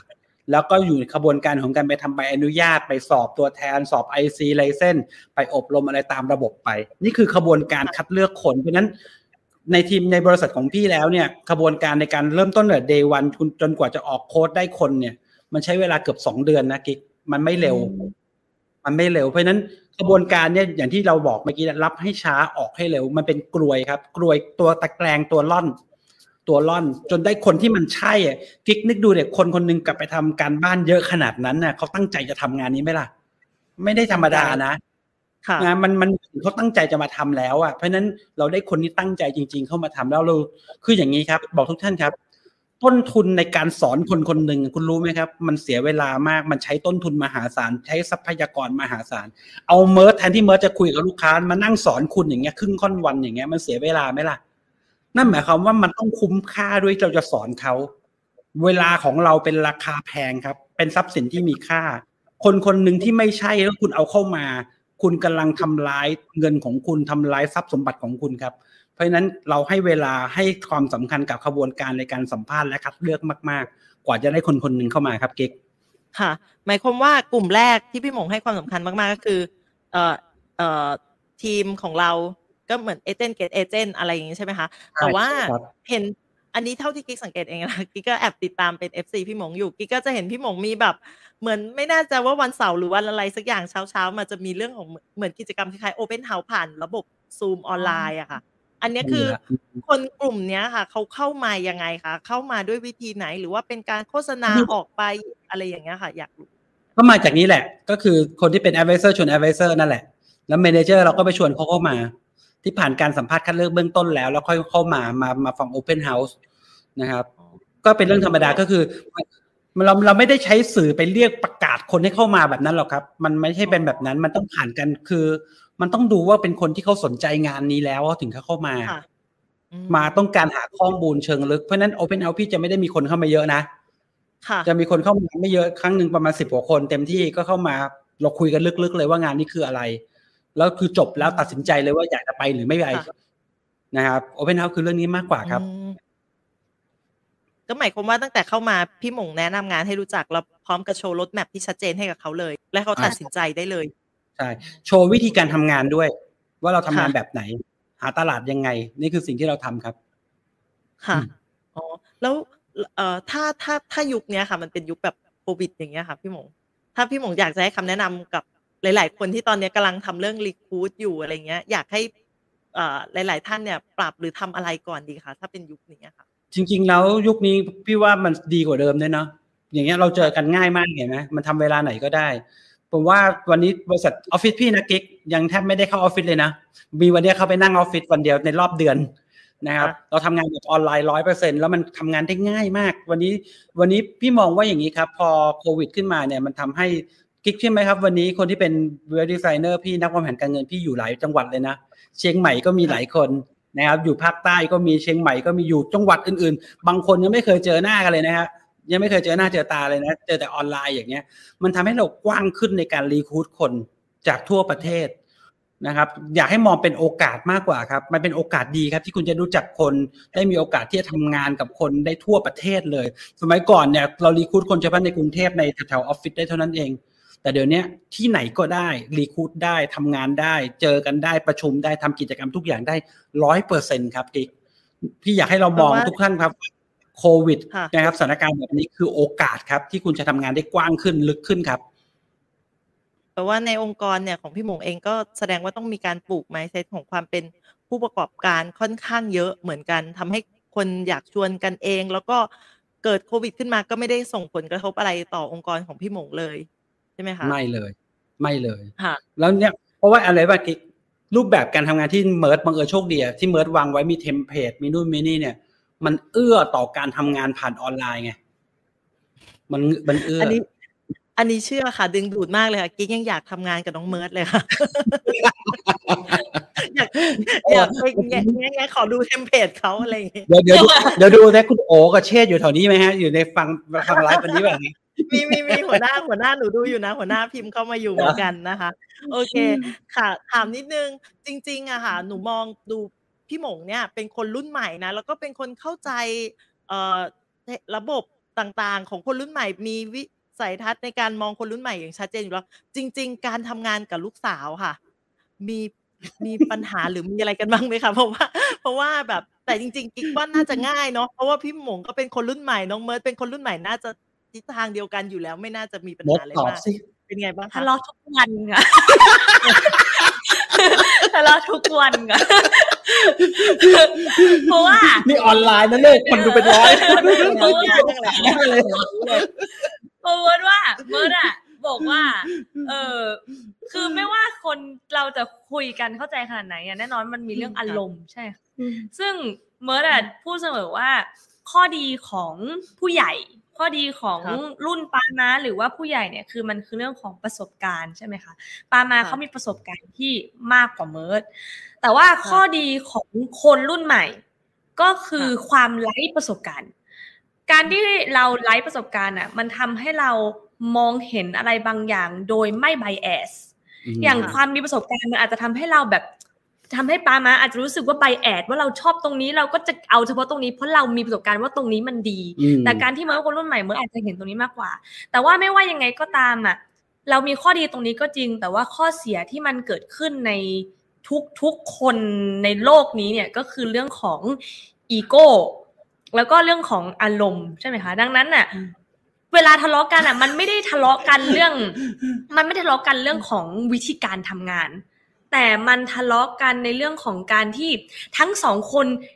เห็นมีเป้าหมายเหมือนกัน แต่แค่พอคุยกันแล้วมันแบบอาจจะทะเลาะกับวิธีการไปหาเป้าหมายมากกว่าอืมแล้วก็อาจจะทะเลาะกันด้วยด้วยอารมณ์แต่มันไม่ใช่มีงอนกันอ่าอ่าแต่มันไม่ใช่ไม่ใช่เรื่องของ ไม่ได้ทะเลาะเรื่องมุมมองอะไรอย่างเงี้ยอืค่ะมคือเราเรามีเป้าหมายเดียวกัน นะครับจุดค่ะมุ่งหมายเดียวกัน แต่วิธีการบางทีมันก็เป็นไปได้นะนะบางทีป้าก็งอนหนูหนูก็งอนใช่ป้าก็มีบ้างอะนะใช่แต่สักหนึ่งก็แต่มันก็พอคุยไปคุยมามันก็เข้าที่เข้าทางอะคือเมื่อพูดตลอดว่า คนถ้าจะทำถ้าพ่อแม่นะถ้าสมมติมีใครตรงนี้มีพ่อแม่อยากทำงานกับลูกอย่างเงี้ยค่ะเมื่อรู้สึกว่าทะเลาะอะมันเป็นเรื่องปกติ แต่ตราบใดที่เราทั้งสองคนยังคงมีเป้าหมายเหมือนกัน การทะเลาะกันไม่ใช่ปัญหาอ่าแต่ถ้าคุณพ่อหรือคุณพ่อคุณแม่หรือลูกเนี่ย หรือหัวหน้ากับคนในทีม เริ่มค่ะทะเลาะกันจากการมีเป้าหมายที่ต่างกันเนี่ย อันเนี้ยมีปัญหาละ อย่างเช่นเมิร์ดเคยยกตัวอย่าง เช่นว่า สมมติว่าพ่อแม่อยากทำวิธีเก่า อยากเป็นขายประกันอย่างเดียว ลูกอยากค่ะทำวางแผนการเงิน อันเนี้ยมันคือคนละเป้าหมาย ทะเลาะกันไปก็ยังไงมันก็ทะเลาะเพราะว่ามันมันไม่ได้มีมันไม่ได้มองใน ใจกันว่ามันเป็นคนละเป้าหมายมันคนละทางกัน แต่ถ้าเราเป็นการมองไปทางเดียวกันว่าอ๋อทั้งสองคนอยากทำให้บริษัทดีขึ้นนะ มันอาจจะค่ะแค่มีการทะเลาะเรื่องของระหว่างทางแต่เป้าหมายมันคือเดี๋ยวท่กันว่าแต่พ่อลูกเลยในออฟฟิศพี่ว่าในที่ประชุมเนี่ยบางทีเนี่ยมันมันถกกันนะนะมันถกกันค่ะบางทีมันก็มีอารมณ์นะ มันก็มีงอนกันมีอีโก้เป็นเรื่องธรรมดานะ แต่มันเป้าหมายเดียวกันไงเพื่อองค์กรให้สำเร็จแล้วเป้าหมายนั้นประสบความสำเร็จเพราะฉะนั้นเรื่องนี้เป็นเรื่องธรรมดา นี่อางุ่นบอกว่าคุณพ่อดื้อไหมคะ ดื้อว่ามีคำถามก็คือใครทะเลาะเวลาทะเลาะกันใครชนะคะ ส่วนใหญ่ ใครใครชนะใครส่วนใหญ่เบิร์ดนะเบิร์ดอ๋อคุณพ่อยอมเนาะพี่แพ้พี่แพ้ทางพี่แพ้ทางลูกคืออย่างเเป็นว่านี้ค่ะคืออย่างก็นี้กิ๊กกำลังจะพี่บออกยากจะว่าบอกทางขึ้นค่ะทางขึ้นเขามีหลายทางว่างั้น แต่ว่าเป้าหมายใช่ก็คือจะขึ้นไปสู่ยอดเขาเหมือนกัน แต่ขึ้นได้หลายทางกิ๊กเท่านั้นเอง อะกิ๊กอยากฟังอย่างนี้กิ๊กดึกดูค่ะนะตั้งแต่ ตั้งแต่ในโลกในอดีตกับปัจจุบันเนี่ยโลกปัจจุบันมันพัฒนาไปเยอะไหมเทคโนโลยีพัฒนาขึ้นไหมโลกดีขึ้นกว่าเดิมไหมค่ะกิ๊กเห็นด้วยไหมที่โลกดีขึ้นกว่าเดิมเพราะคนรุ่นใหม่จริงไหมครับ ใช่ใช่ค่ะเพราะคนรุ่นใหม่เพราะฉะนั้นมันหมายความว่าคนรุ่นใหม่มีอะไรใหม่ ๆ มีอะไรดีกว่า คนรุ่นเก่าขึ้นมาเรื่อยๆถูกไหมครับ ถ้าคนรุ่นใหม่ยังคงคิดเหมือนคนรุ่นเมื่อสี่ห้าสิบปีที่แล้วโลกคงไม่ไปถึงไหนจริงไหมค่ะ นี่คือสัจธรรมครับ วันนี้อยากจะบอกว่า ตัวเนี้ยพี่เข้าใจเรื่องนี้ไงแต่บางทีบางทีมันก็อย่างที่บอกการทำงานมันต้องมีที่ไม่เข้ากันได้บ้าง หรือมีการต้องปรับต้องจูนกันบ้าง แต่เราพี่มีความศรัทธาและมีความเชื่อมั่นในคนรุ่นใหม่ว่า อนาคตมันเป็นของเขา โลกใบเนี้ยมันไม่ได้ของพี่แล้วกิ๊กค่ะโลกใบนี้มันไม่ได้ของพี่แล้ว วันหนึ่งก็ตายแล้ว แต่โลกมันจะค่ะอยู่กับเขาเขาต้องรับผิดชอบในโลกของเขาเพราะฉะนั้นมันคือเขา create อนาคตของเขาเราเป็นเพียงแค่พี่เลี้ยง คอยส่งเสริมยืนประคอง นะครับ แล้วก็เปิดโอกาสให้เขาล้มกิ๊กกิ๊กดูเดี๋ยวว่าตอนที่พี่เริ่มต้นทำงานนี้พี่เคยล้มมากี่ครั้งอะเราทุกคนเคยล้มทั้งนั้นแหละ เราทุกคนเคยล้มมาทั้งนั้นแหละเพราะฉะนั้นเราต้องเปิดโอกาสให้เขาล้มครับ และเปิดโอกาสให้คนรุ่นใหม่ครับ นี่อยากจะเรียกร้องพี่ๆนะครับ ที่เป็นรุ่นเดียวกันนะครับ เปิดทางให้กับน้องๆ เปิดโอกาสให้กับน้องๆครับ สัมผัสโลกใบใหม่ อนาคตของธุรกิจนี้ อนาคตของโลกนี้อยู่ในกำมือของเขาครับ แต่ก็ไม่เสมอไปนะคะ แต่คือคือแต่เมื่อว่านะ มันเมื่ออะรู้สึกว่าทุกอย่างอะมันไม่ได้ขึ้นอยู่กับฝ่ายใดฝ่ายหนึ่งใช่คือแน่นอนว่าคนอายุรุ่นป้ามา ก็ต้องเปิดใจให้กับเด็กใช่แต่ในเวลาเดียวกันน่ะ เด็กอะเวลาไปคุยมันต้องมีเหตุผล คือเวลาเมิร์ดทะเลาะกับป๊าไม่ใช่ว่าเมิร์ดไปบอกป๊าว่าให้ทำอันนี้ แล้วมันไม่มีเหตุผลอะไรเลยแน่นอนว่ามันก็เด็กเองก็ต้องมีเหตุผล back up ในการในการอยากจะต้องการการเปลี่ยนแปลง คือเสร็จปั๊บพอเราฟังเหตุผลนะ ในที่สุดแล้วก็รู้ว่ามีเหตุผลไปอ๋อมันเพื่อเปลี่ยนแปลงเพื่อไปสู่สิ่งที่ดีกว่า เปลี่ยนแปลงไปสู่เป้าหมายที่เราร่วมกันนี่หว่า มันก็โอเคเองอะพี่ก็เลยแพ้ทุกครั้งไงกิ๊กแต่แต่กิ๊กชอบคำพูดพี่หมงคำพูดหนึ่งมากเลยนะ ที่บอกว่าทุกครั้งที่มันมันเกิดเหตุการณ์แบบเนี้ย พี่หมงพูดคิดเอ่อทำให้กิ๊กฉุกคิดคำพูดหนึ่งที่บอกว่า โลกอะ ที่มันดีขึ้นทุกวันเนี้ย มันดีขึ้นเพราะคนยุคใหม่ใช่ไหมอะไรเงี้ยใช่เออถ้าใช่คำพูดเนี้ยมันเป็นคำพูดที่กระจ่างเลยนะนะถ้าว่าไม่มันไม่งั้นรถเราก็คงไม่ได้ใช้รถไฟฟ้าเนาะถ้าไม่มีแบบพวกเทสลามากดดันเนาะอะไรอย่างงี้ใช่นะคะ ใช่ค่ะใช่ทีนี้ทีนี้มีคำถามจากทางบ้านนะคะ ถามมานะคะ บอกว่าอ๋อมีคนชมมาด้วยบอกว่าน้องน้องเมิร์ดนะคะ น้องเมิร์ดมามาแล้วน้องเบิร์ดจริงๆเป็นคนที่เป็นธรรมดาครับคนเรียกผิดประจำ Mirth ค่ะ M I R T H แปลว่า สนุกสนานรื่นเริงค่ะ แปลว่าสนุกสนานสนุกสนานรื่นเริงเมื่อกี้กิ๊กก็เพิ่งจะถามตอนต้นอีกอีกก็ยังสงสัยอยู่นะคะ ว่าชื่อน้องเมิร์ดมาจากไหนนะคะ โอเค ก็มีพี่เขาชมมานะคะน้องน้องเมิร์ดบอกว่าน้องเมิร์ดสดใสมากค่ะเขาบอกว่าฟังน้องเมิร์ดแล้วเนี่ย ได้พลังใจเยอะมาก แต่เด็กรุ่นใหม่อะเขาไม่ค่อยอดทนกับการปฏิเสธ เรามีวิธีการในการจัดการตัวแทนแบบนี้ยังไงคะที่เขาไม่อดทนกับฟังคำปฏิเสธเยอะๆอะค่ะ ถ้าเป็นน้องเมิร์ดน้องเมิร์ดจะจัดการยังไงคะมดเมื่อโดนปฏิเสธเยอะๆมันเป็นยังไง ถ้าเมิร์ดตอบอย่าอย่าโกรธเมิร์ดนะว่าคือเมิร์ดอะรู้สึกว่าถ้าเขารับไม่ได้อะแสดงว่าเขาไม่เหมาะกับงานนี้เป็นไงกิ๊กแบบว่าเป็นไงเพราะว่าเป็นไงประโยคนี้เอาอันนี้อันนี้ที่เราเข้าก็น้อยแล้วยังให้พี่เอาออกเลยเหรอน้องเมิร์ดคือเมิร์ดว่ายังไงงานเนี่ย มันเป็นงานที่โหดมากนะคะ สมมุติว่าเราขายของใช่ไหมคะ แล้วลูกค้าไม่ซื้ออะเราก็รู้สึกอ๋อช่างมันเถอะเขาไม่ซื้อ เราไม่กระทบกระเทือนก็โอเค ไม่ซื้อก็ไม่ซื้อสมมติว่าของทั่วไป สมมติเราของแต่ว่าเวลาทำงานเนี่ย เวลาเราโดนปฏิเสธอะมันมักจะเจ็บใจเราใช่ไหมคะอืมว่าเพราะเราเป็นคนแล้วมันค่อนข้างเป็น personal relationship ซึ่งเป็นค่ะสิ่งที่หลีกเลี่ยงไม่ได้ การปฏิเสธคือมันโดนมันหลีกเลี่ยงไม่ได้ยังไงยังไงก็ต้องโดนปฏิเสธ ซึ่งถ้าสมมุติว่า มันถ้าเขาเมิร์ดซึ่งเมิร์ดคิดว่าเวลาคนรู้สึกเสียใจอย่างเงี้ยค่ะ มันไม่ผิดเวลาเสียใจโดนปฏิเสธ เมิร์ดก็เสียใจเมิร์ดก็ร้องไห้ใช่ไหมคะ แต่ว่าประเด็นคือเขาอะต้องขึ้นอยู่ว่าเขาบอกว่าเขารับไม่ได้ใช่ไหมคะ ถ้าเขารับไม่ได้ แต่เขายังค่ะทำต่อ รับไม่ได้นะเมิร์ดก็รับไม่ได้ เมิร์ดรับไม่ได้โดนปฏิเสธรับไม่ได้เสียใจโกรธแต่ยังทำงานต่อพรุ่งนี้ตื่นมาก็ยังทำนัดต่อพรุ่งนี้ก็ยังทำแผนต่อ อันเนี้ยดี ไม่เป็นไร ก็คือง่าย ๆ คือเป็นคนที่ล้มแล้วก็ลุกขึ้นมาใหม่ก็ทำต่อไป แต่ถ้าเป็นคนที่ทำไม่ได้แล้วก็บอกเราเสมอว่าพี่ไม่อยากออกไปทำเลย เพราะว่าแบบเมิร์ดไม่อยากโดนคนปฏิเสธเพราะเมิร์ดรู้สึกเศร้าช่วงนี้ down มากคิดว่าจะ down ไปอีกนานไม่อยากจะทำอย่างเงี้ยค่ะ อันเนี้ยไปเถอะเมิร์ดคิดว่าปล่อย ปล่อยดีกว่าใช่อ่าก็นะคะคืออันเนี้ยเบิร์ดพูดดีนะ อันนี้พี่บอกเลยไม่ได้เตรียมกันนะเบิร์ดพูดอย่างเงี้ยมันจริง ๆ คือ มันเป็นหน้าที่ของเราครับที่ทำให้เขาทำให้เขาเข้าใจอาชีพก่อนว่าอาชีพเราคืออาชีพที่คุณต้องถูกปฏิเสธนะ คนไม่เห็นด้วยกับเราทุกคนนะ เด็กที่ยืนขายพวงมาลัยริมถนนเนี่ยรถทุกคันยังไม่ได้ซื้อทุกคันเลย แล้วคุณเป็นใครค่ะถูกไหมครับมันเป็นเรื่องธรรมดา ถ้าคุณรับไม่ได้คุณก็ไม่เหมาะสมกับการทำงานนี้หรอกแต่ว่าอาจจะแนะนำถ้าอยากให้กำลังใจนะคะ แนะนำก็อาจจะเป็นในมุมว่า บอกเขาว่าการที่ลูกค้าปฏิเสธเนี่ย คำถามที่เราต้องถามตัวเองเสมอคือเราทำดีแล้วหรือยังอืมถ้าสมมุติว่าเขากลับมามองแล้วก็เอ้ย ไม่รู้ทำไมปฏิเสธจริงเพราะรู้สึกว่าเราทำดีทุกอย่างแล้วเนี่ย ก็ให้เขาหยุดที่ตรงนั้นว่ามันมันเป็นลูกค้ามีสิทธิ์ปฏิเสธ ดังนั้นเนี่ยค่ะถ้าเราทำดีที่สุดแล้วอะหมายความว่าลูกค้าอย่างที่มันบอกคือลูกค้าเสียโอกาส คือข้อดีของ product นี้ใครรู้ไหมคะ ข้อดีของ product ประกันเนี่ย คือ product ที่ ลูกค้าไม่ซื้อลูกค้าเสียหายมากกว่าเราเสียหาย ดังนั้นน่ะถ้าลูกค้าไม่ซื้อโดยที่เราทำดีที่สุดแล้ว ก็อย่าไป take it personal เขาไม่ได้ว่าเขาไม่ได้ไม่ซื้อเพราะเราเขาไม่ซื้อเพราะเขาไม่อยากไม่พร้อมไม่อยากไม่ไม่อยากได้ความคุ้มครองนี้เอง แต่ว่าถ้าสมมติว่าเขากลับมาแล้วเขารู้สึกว่า เออเขาทำได้ไม่ดีพออย่างเงี้ยค่ะ ก็ สอนก็เขาค่อยให้เขาปรับให้เขาปรับปรุงเอ่อปรับปรุงแล้วสอนเขาใหม่ใช่นะครับพัฒนาให้เขาเก่งอย่าขึ้น take things personally อย่างเงี้ยค่ะเอออย่าให้เป็นแบบเพราะเพราะตอนนั้นไม่ดีกับตัวเขาเอเอองอย่าคิดว่าเอ้ยเขาเขาปไม่ฏิเสธเพราะไม่ชอบเราไม่อะไรใช่เงี้ยไม่ใช่บางครั้งมันอาจจะไม่ใช่ก็ได้ มีคำชมมาเยอะมากเลยนะคะพี่ทัศนีนิพันธ์บอกว่าดีมากเลยค่ะ พี่โชคดีมากเลยวันนี้ลูกสาวนั่งฟังอยู่ด้วยเลย เป็นแบบอย่างที่ดียิ่งกว่าคำสอนเลยค่ะ โชคดีมากเลยขอบคุณครับแต่จริง ๆ พี่ทัศนีอาจจะตั้งใจให้ลูกสาวอยู่วันนี้เพื่อฟังก็ได้ เปิดเปิดไอแพดดัง ๆ นะ ให้ให้ให้ลูกสาวฟังด้วยนะคะ แล้วก็มีคำชมนะจากพี่องุ่นนะคะบอกว่าโอ้อ๋อมีคำถามนะคะว่ามีตัวแทนที่งอแงบ่อยๆน้องเมิร์ดจะปล่อยมือหรือดึงเขาไว้คล้าย ๆ กับคำถามเมื่อกี้เหมือนกันอะลองตอบนิดนึงก็ได้ค่ะตูนอันนี้ไม่มีการเตรียมนะให้น้องเมิร์ดตอบใช่ป่ะ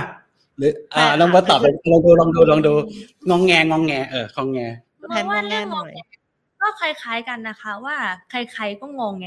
ได้ใช่ไหมคะเมื่อว่าใครเมิร์ดก็งอแงเออเมิร์ดก็งอแง คนที่ทำงานมานานกี่ปีก็งอแงได้เออแต่มันก็มันเมื่อว่าทุกอย่างมันปัญหามันไม่ได้อยู่ที่เขาเป็นคนงองแงไหมอะคืององแงมันเป็นเรื่องปกติ แต่คำถามคือค่ะเขาทำงานถูกต้องไหมเขายังคงงองแงแต่ทำงานอยู่หรือเปล่าค่ะ ถ้าสมมติว่าเราเห็นมันเราเห็นข้างหลังนั้นว่าเออเขาเป็นคนงองแงเขาเป็นคนแบบเออไม่อยากทำเขาเป็นคนบ่นแต่ว่าเขา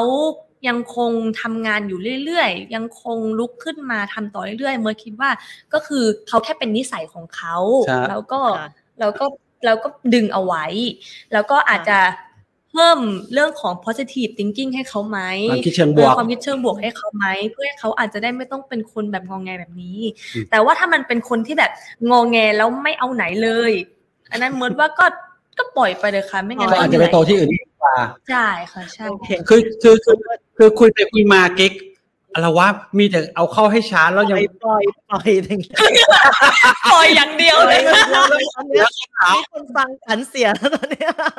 อยากจะบอกทุกท่านครับ อย่าไปกลัวเรื่องนี้จริงอะๆถ้าคุณถ้าคุณทำธุรกิจแบบเนี้ยเอ็ดเอ็ดพูดนี่จะเมื่อวันมาก่อนเอ็ดพูดดอยแลนเดอร์พูดว่าไงเออเออเออ Ed อันนี้ดี Doylander เรื่องวงดนตรีเดี๋ยวไปไปแลมมาแรมล่าสุดใช่แรไหมคะล่าสุดเอ็ดดอยจะต้องบางคนอาจจะไม่รู้จักเอ็ดเนี่ยเขาเป็น CEO ใช่ไหมเป็นเป็น CEO ของ North Star นอสตาก็คือเป็นค่ะบริษัทวางค่ะแผน เงินที่ใหญ่ระดับประเทศของอเมริอันนี้กาไม่ใช่เป็นระดับโลกระแล้ดัวบโลกเลยก็คือเป็นระดับแบบบิ๊กมากมาพูดให้เราส่วนตัวนะๆใช่ออเขามาพูดให้กับกลุ่มอืมคนไทยนะคะ แล้วก็มีคนค่ะถาม ว่าถ้าสมมุติว่าเจอฟิลคำถามประมาณเนี้ยแหละค่ะ ว่าถ้าเจอคนในทีมที่ทำงานไม่ไม่ได้เป็นตามที่เราต้องการควรจะทำยังไงค่ะดี เอสเขาบอกว่า หัวหน้า หัวหน้าในทีมเนี่ย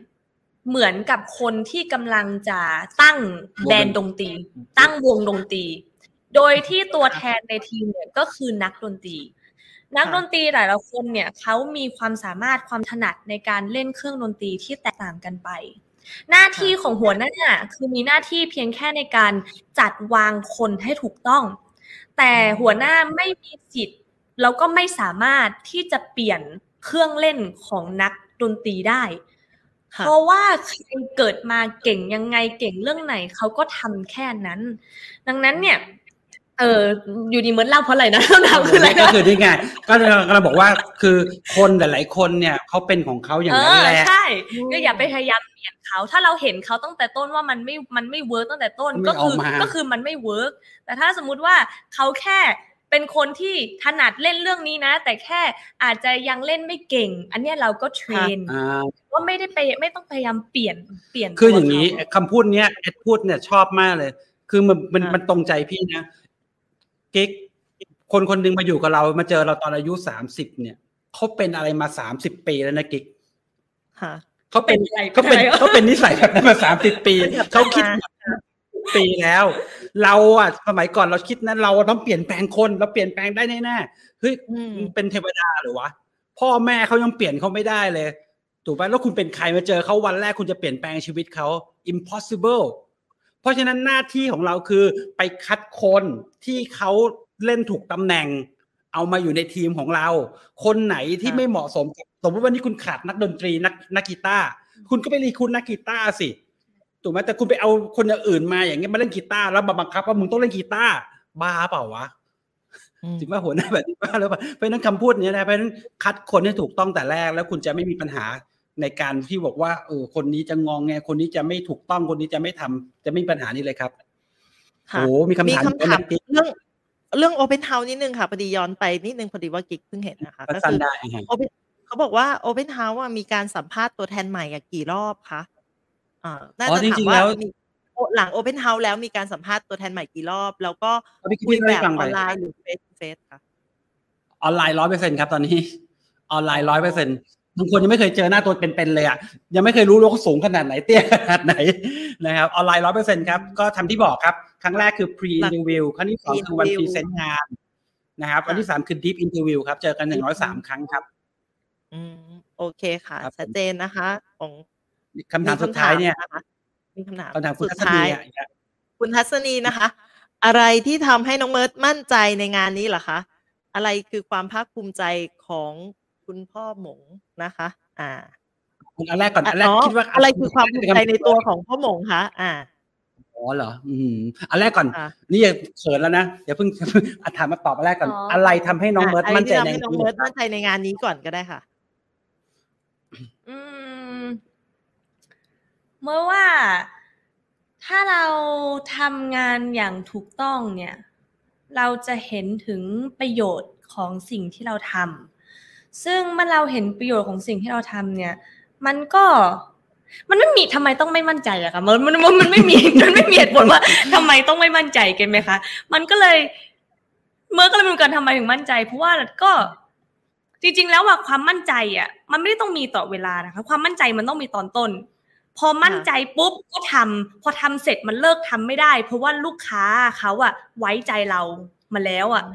เราเราดูแลเงินของลูกค้าอยู่ เราดูแลแผนของลูกค้าอยู่อะอยู่ดีเมื่อก็คิดบางครั้งก็เราก็ขี้เกียจทำนะคะบางครั้งเราก็โอ๊ยเราไม่อยากทำแล้ว เรานึกถึงว่าเราไปบอกลูกค้าว่าพี่แผนเกษียณพี่เมื่อไม่ทำแล้วนะพี่พี่แผนสุขภาพพี่เมื่อไม่ดูแลเรานะ มันก็ไม่ได้ใช่ไหมคะ ดังนั้นน่ะครับความมั่นใจใช่ความมั่นใจในงานน่ะคือมันมีคือตอนแรก เราสร้างความมั่นใจในตอนแรก แล้วก็เริ่มทำแล้วก็ทำมันไปเรื่อยๆ ถ้าทำไปเรื่อยๆ มันไม่มันความไม่มั่นใจ มันไม่มีเวลาให้มาคิดถึงความไม่มั่นใจ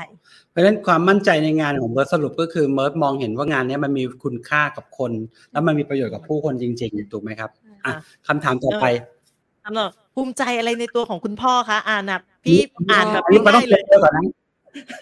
อันนี้ไม่เคยถามกันพี่เลยเมื่อกี้พี่อ่านแล้วพี่งงเองแต่แต่พี่สรุปให้เลยภูมิใจอะไรในตัวคุณพ่อคะอ๋อเออเมื่อว่า เมื่อเมื่อว่าก็อย่างที่ทุกคนรู้ว่าป๊าป๊าเขาก็นี่จริง ๆ อะ ต้องบอกว่าทุกคนรู้นะคะว่าทำงานมากี่ปีอะสี่ห้าปีอะห้าปีไม่เคยออกเคสคู่กับป๊าเลย ไม่เคยเลย คือเมิร์ดอะไม่เคยทำงานคู่กับป๊าเลย จนเมื่อประมาณหนึ่งเดือน เดือนที่แล้วที่ผ่านมาที่เคยออกเคสคู่กับป๊าป๊าอืมเพราะวันนั้นไม่มีคนขับรถเออเพราะว่าไม่มีคนขับรถเพราะขับรถไม่เป็นป้าเลยคนขับรถให้ก็เลยต้องให้ป้าขับรถไปให้ก็เลยมีโอกาสได้ออกเคสคู่กับป้านะ ก็เป็นการที่พอเราถ้าเมิร์นขอไม่พูดในมุมของเรื่องของความป้าสอนเก่งหรือพูดเก่งอันนี้ทุกคนรู้อยู่แล้ว แต่ว่าการที่เราได้ออกเคสคู่กับป้ามันก็ทำให้เมิร์นได้เห็นว่า เออ ได้เห็นในชีวิตจริงว่าป้าเขาเป็นคนเก่งในการพูดคุย เขาเป็นคนเก่งในการถ่ายทอดเนื้อหา คือตอนนั้นน่ะงงมากเลยไปหาลูกค้าใช่ไหมเพราะอยู่บ้านลูกค้าเป็นแบบสองสามชั่วโมง ป้าหาเรื่องอะไรไม่รู้คุยไม่หยุดแบบหาเรื่องคุยกับลูกค้าคุยอยู่นั่นแหละจนเมิร์ดแบบ คือเราอะเมิร์ดจะให้ลูกค้าเซ็นแอปใช่ไหมคะ ถือปากการอนานมากเลยป้าคุยไม่หยุดแต่ว่าแต่ว่ามันดีนะคะ คือมันเป็นสิ่งที่แบบ เราไม่เคยเห็นว่า เออ งานเนี่ยมันไม่ได้มีแค่ hard side เราเก่งแค่แผนอย่างเดียวไม่ได้ เราต้องมีเรื่องของจิตใจที่บางครั้งอะเด็กอย่างเมิร์ดบางครั้งมันหายมันมันไม่ค่อยมีใช่ไหมคะ เพราะว่าเราอาจจะขาดในเรื่องของความง้อคนหรืออาจจะขาดเรื่องของมนุษยสัมพันธ์ แต่ซึ่งตรงเนี้ยมันทำให้เมิร์ดได้เห็นนี้จริง ๆ แล้วก็นอกนั้นก็คือเป็นเรื่องของ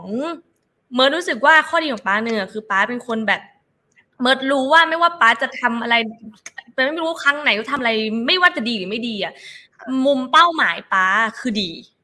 ไม่ว่าป้าจะทำระหว่างทางดีหรือไม่ดี แต่ว่าเป้าหมายในหัววัตถุประสงค์วัตถุประสงค์อะมันดี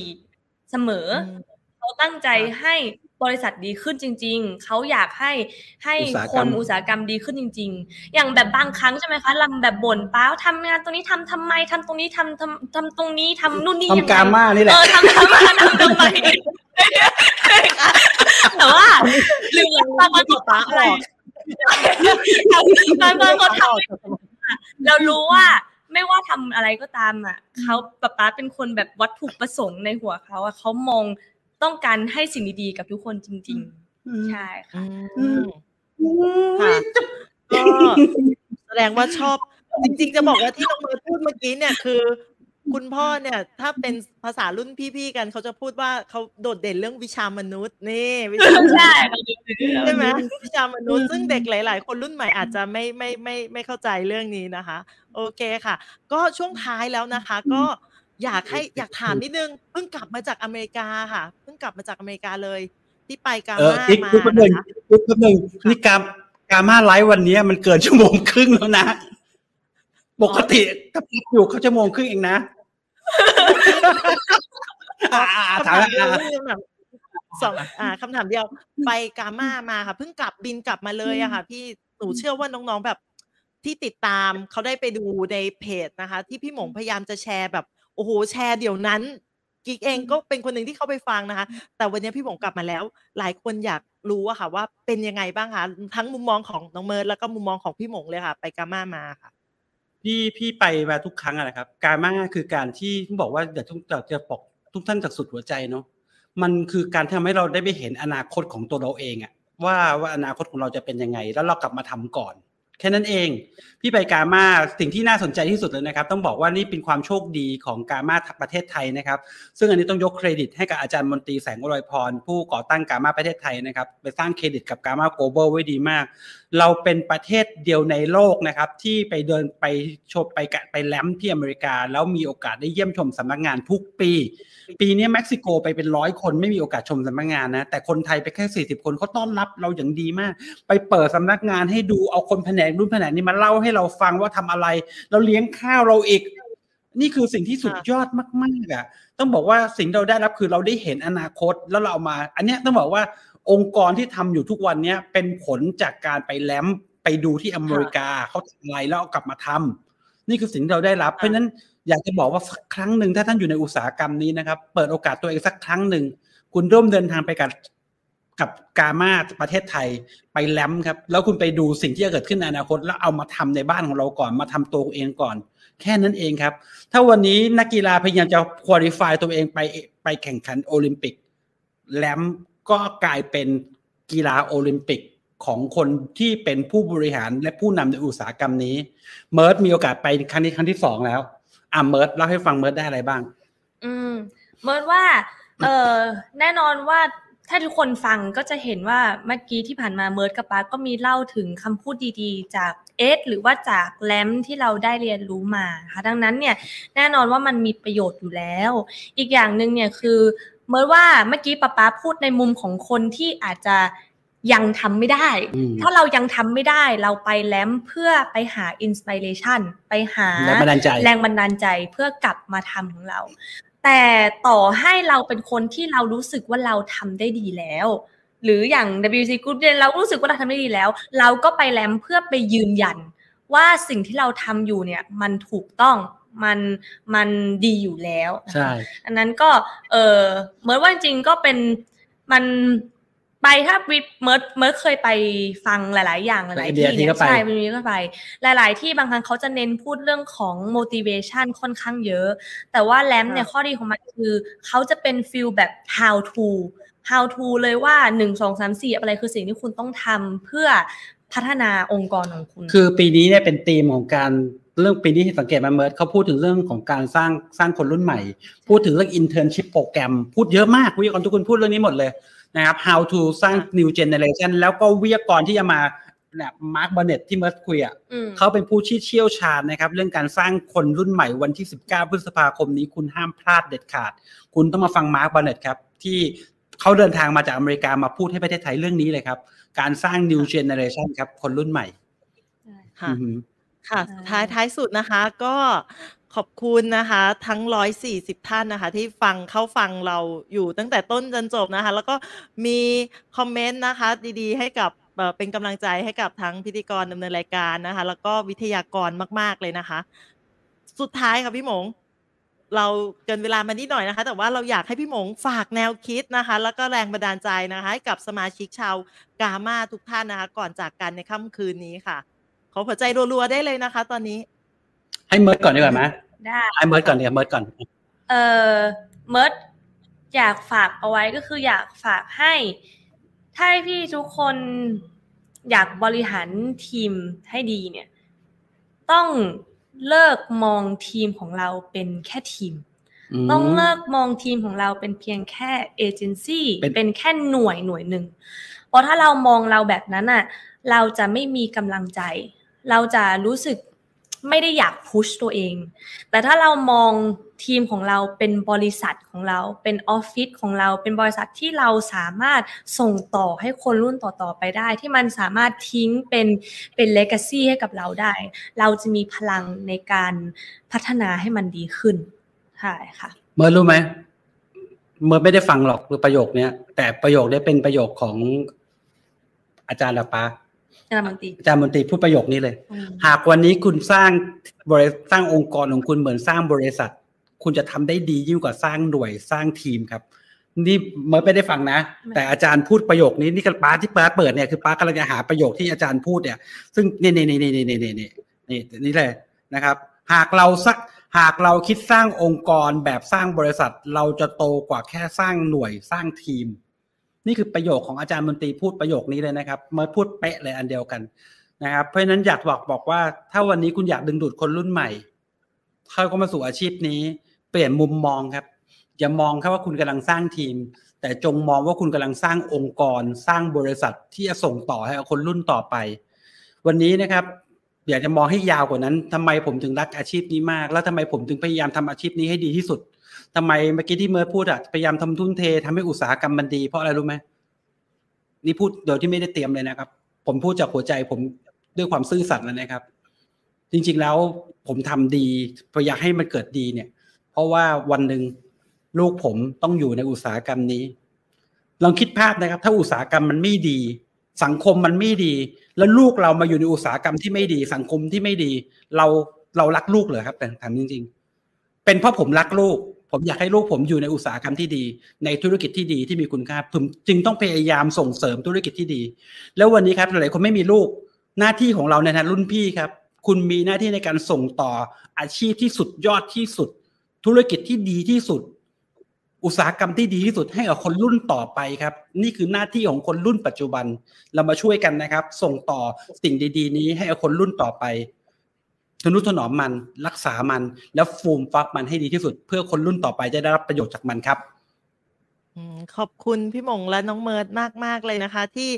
ให้วิชาการพวกเรานะคะ เต็มอิ่มนะคะ ตลอดชั่วโมง 30 นาทีนะคะ ก็เป็นตัวแทนนะคะจาก FC ทุกท่านนะคะกล่าวขอบคุณนะคะ แล้วก็พบกันใหม่นะคะกับ Gamma Live ของเรานะคะ ซึ่งจะมีประจำในทุกๆเดือนนะคะ แล้วก็รายการดีๆ กับ Gamma นะคะ ยังไงก็ฝากทุกท่านนะคะ กดไลค์ กดติดตามไว้นะคะ แล้วก็กลับมาพบกับพวกเราได้ในทุกๆวันพฤหัสนะคะ ขอบคุณทุกท่านในวันนี้มากค่ะ สวัสดีค่ะ สวัสดีค่ะ สวัสดีครับ สวัสดีครับ สวัสดีครับ This is Gamma Podcast. Transformational Leadership. Presented by Gamma Thailand. Leader of today and tomorrow. มีคนมากมาย ที่คิดจะเปลี่ยนแปลงโลกใบนี้ แต่มีคนเพียงน้อยนิดที่คิดจะเปลี่ยนแปลงตนเอง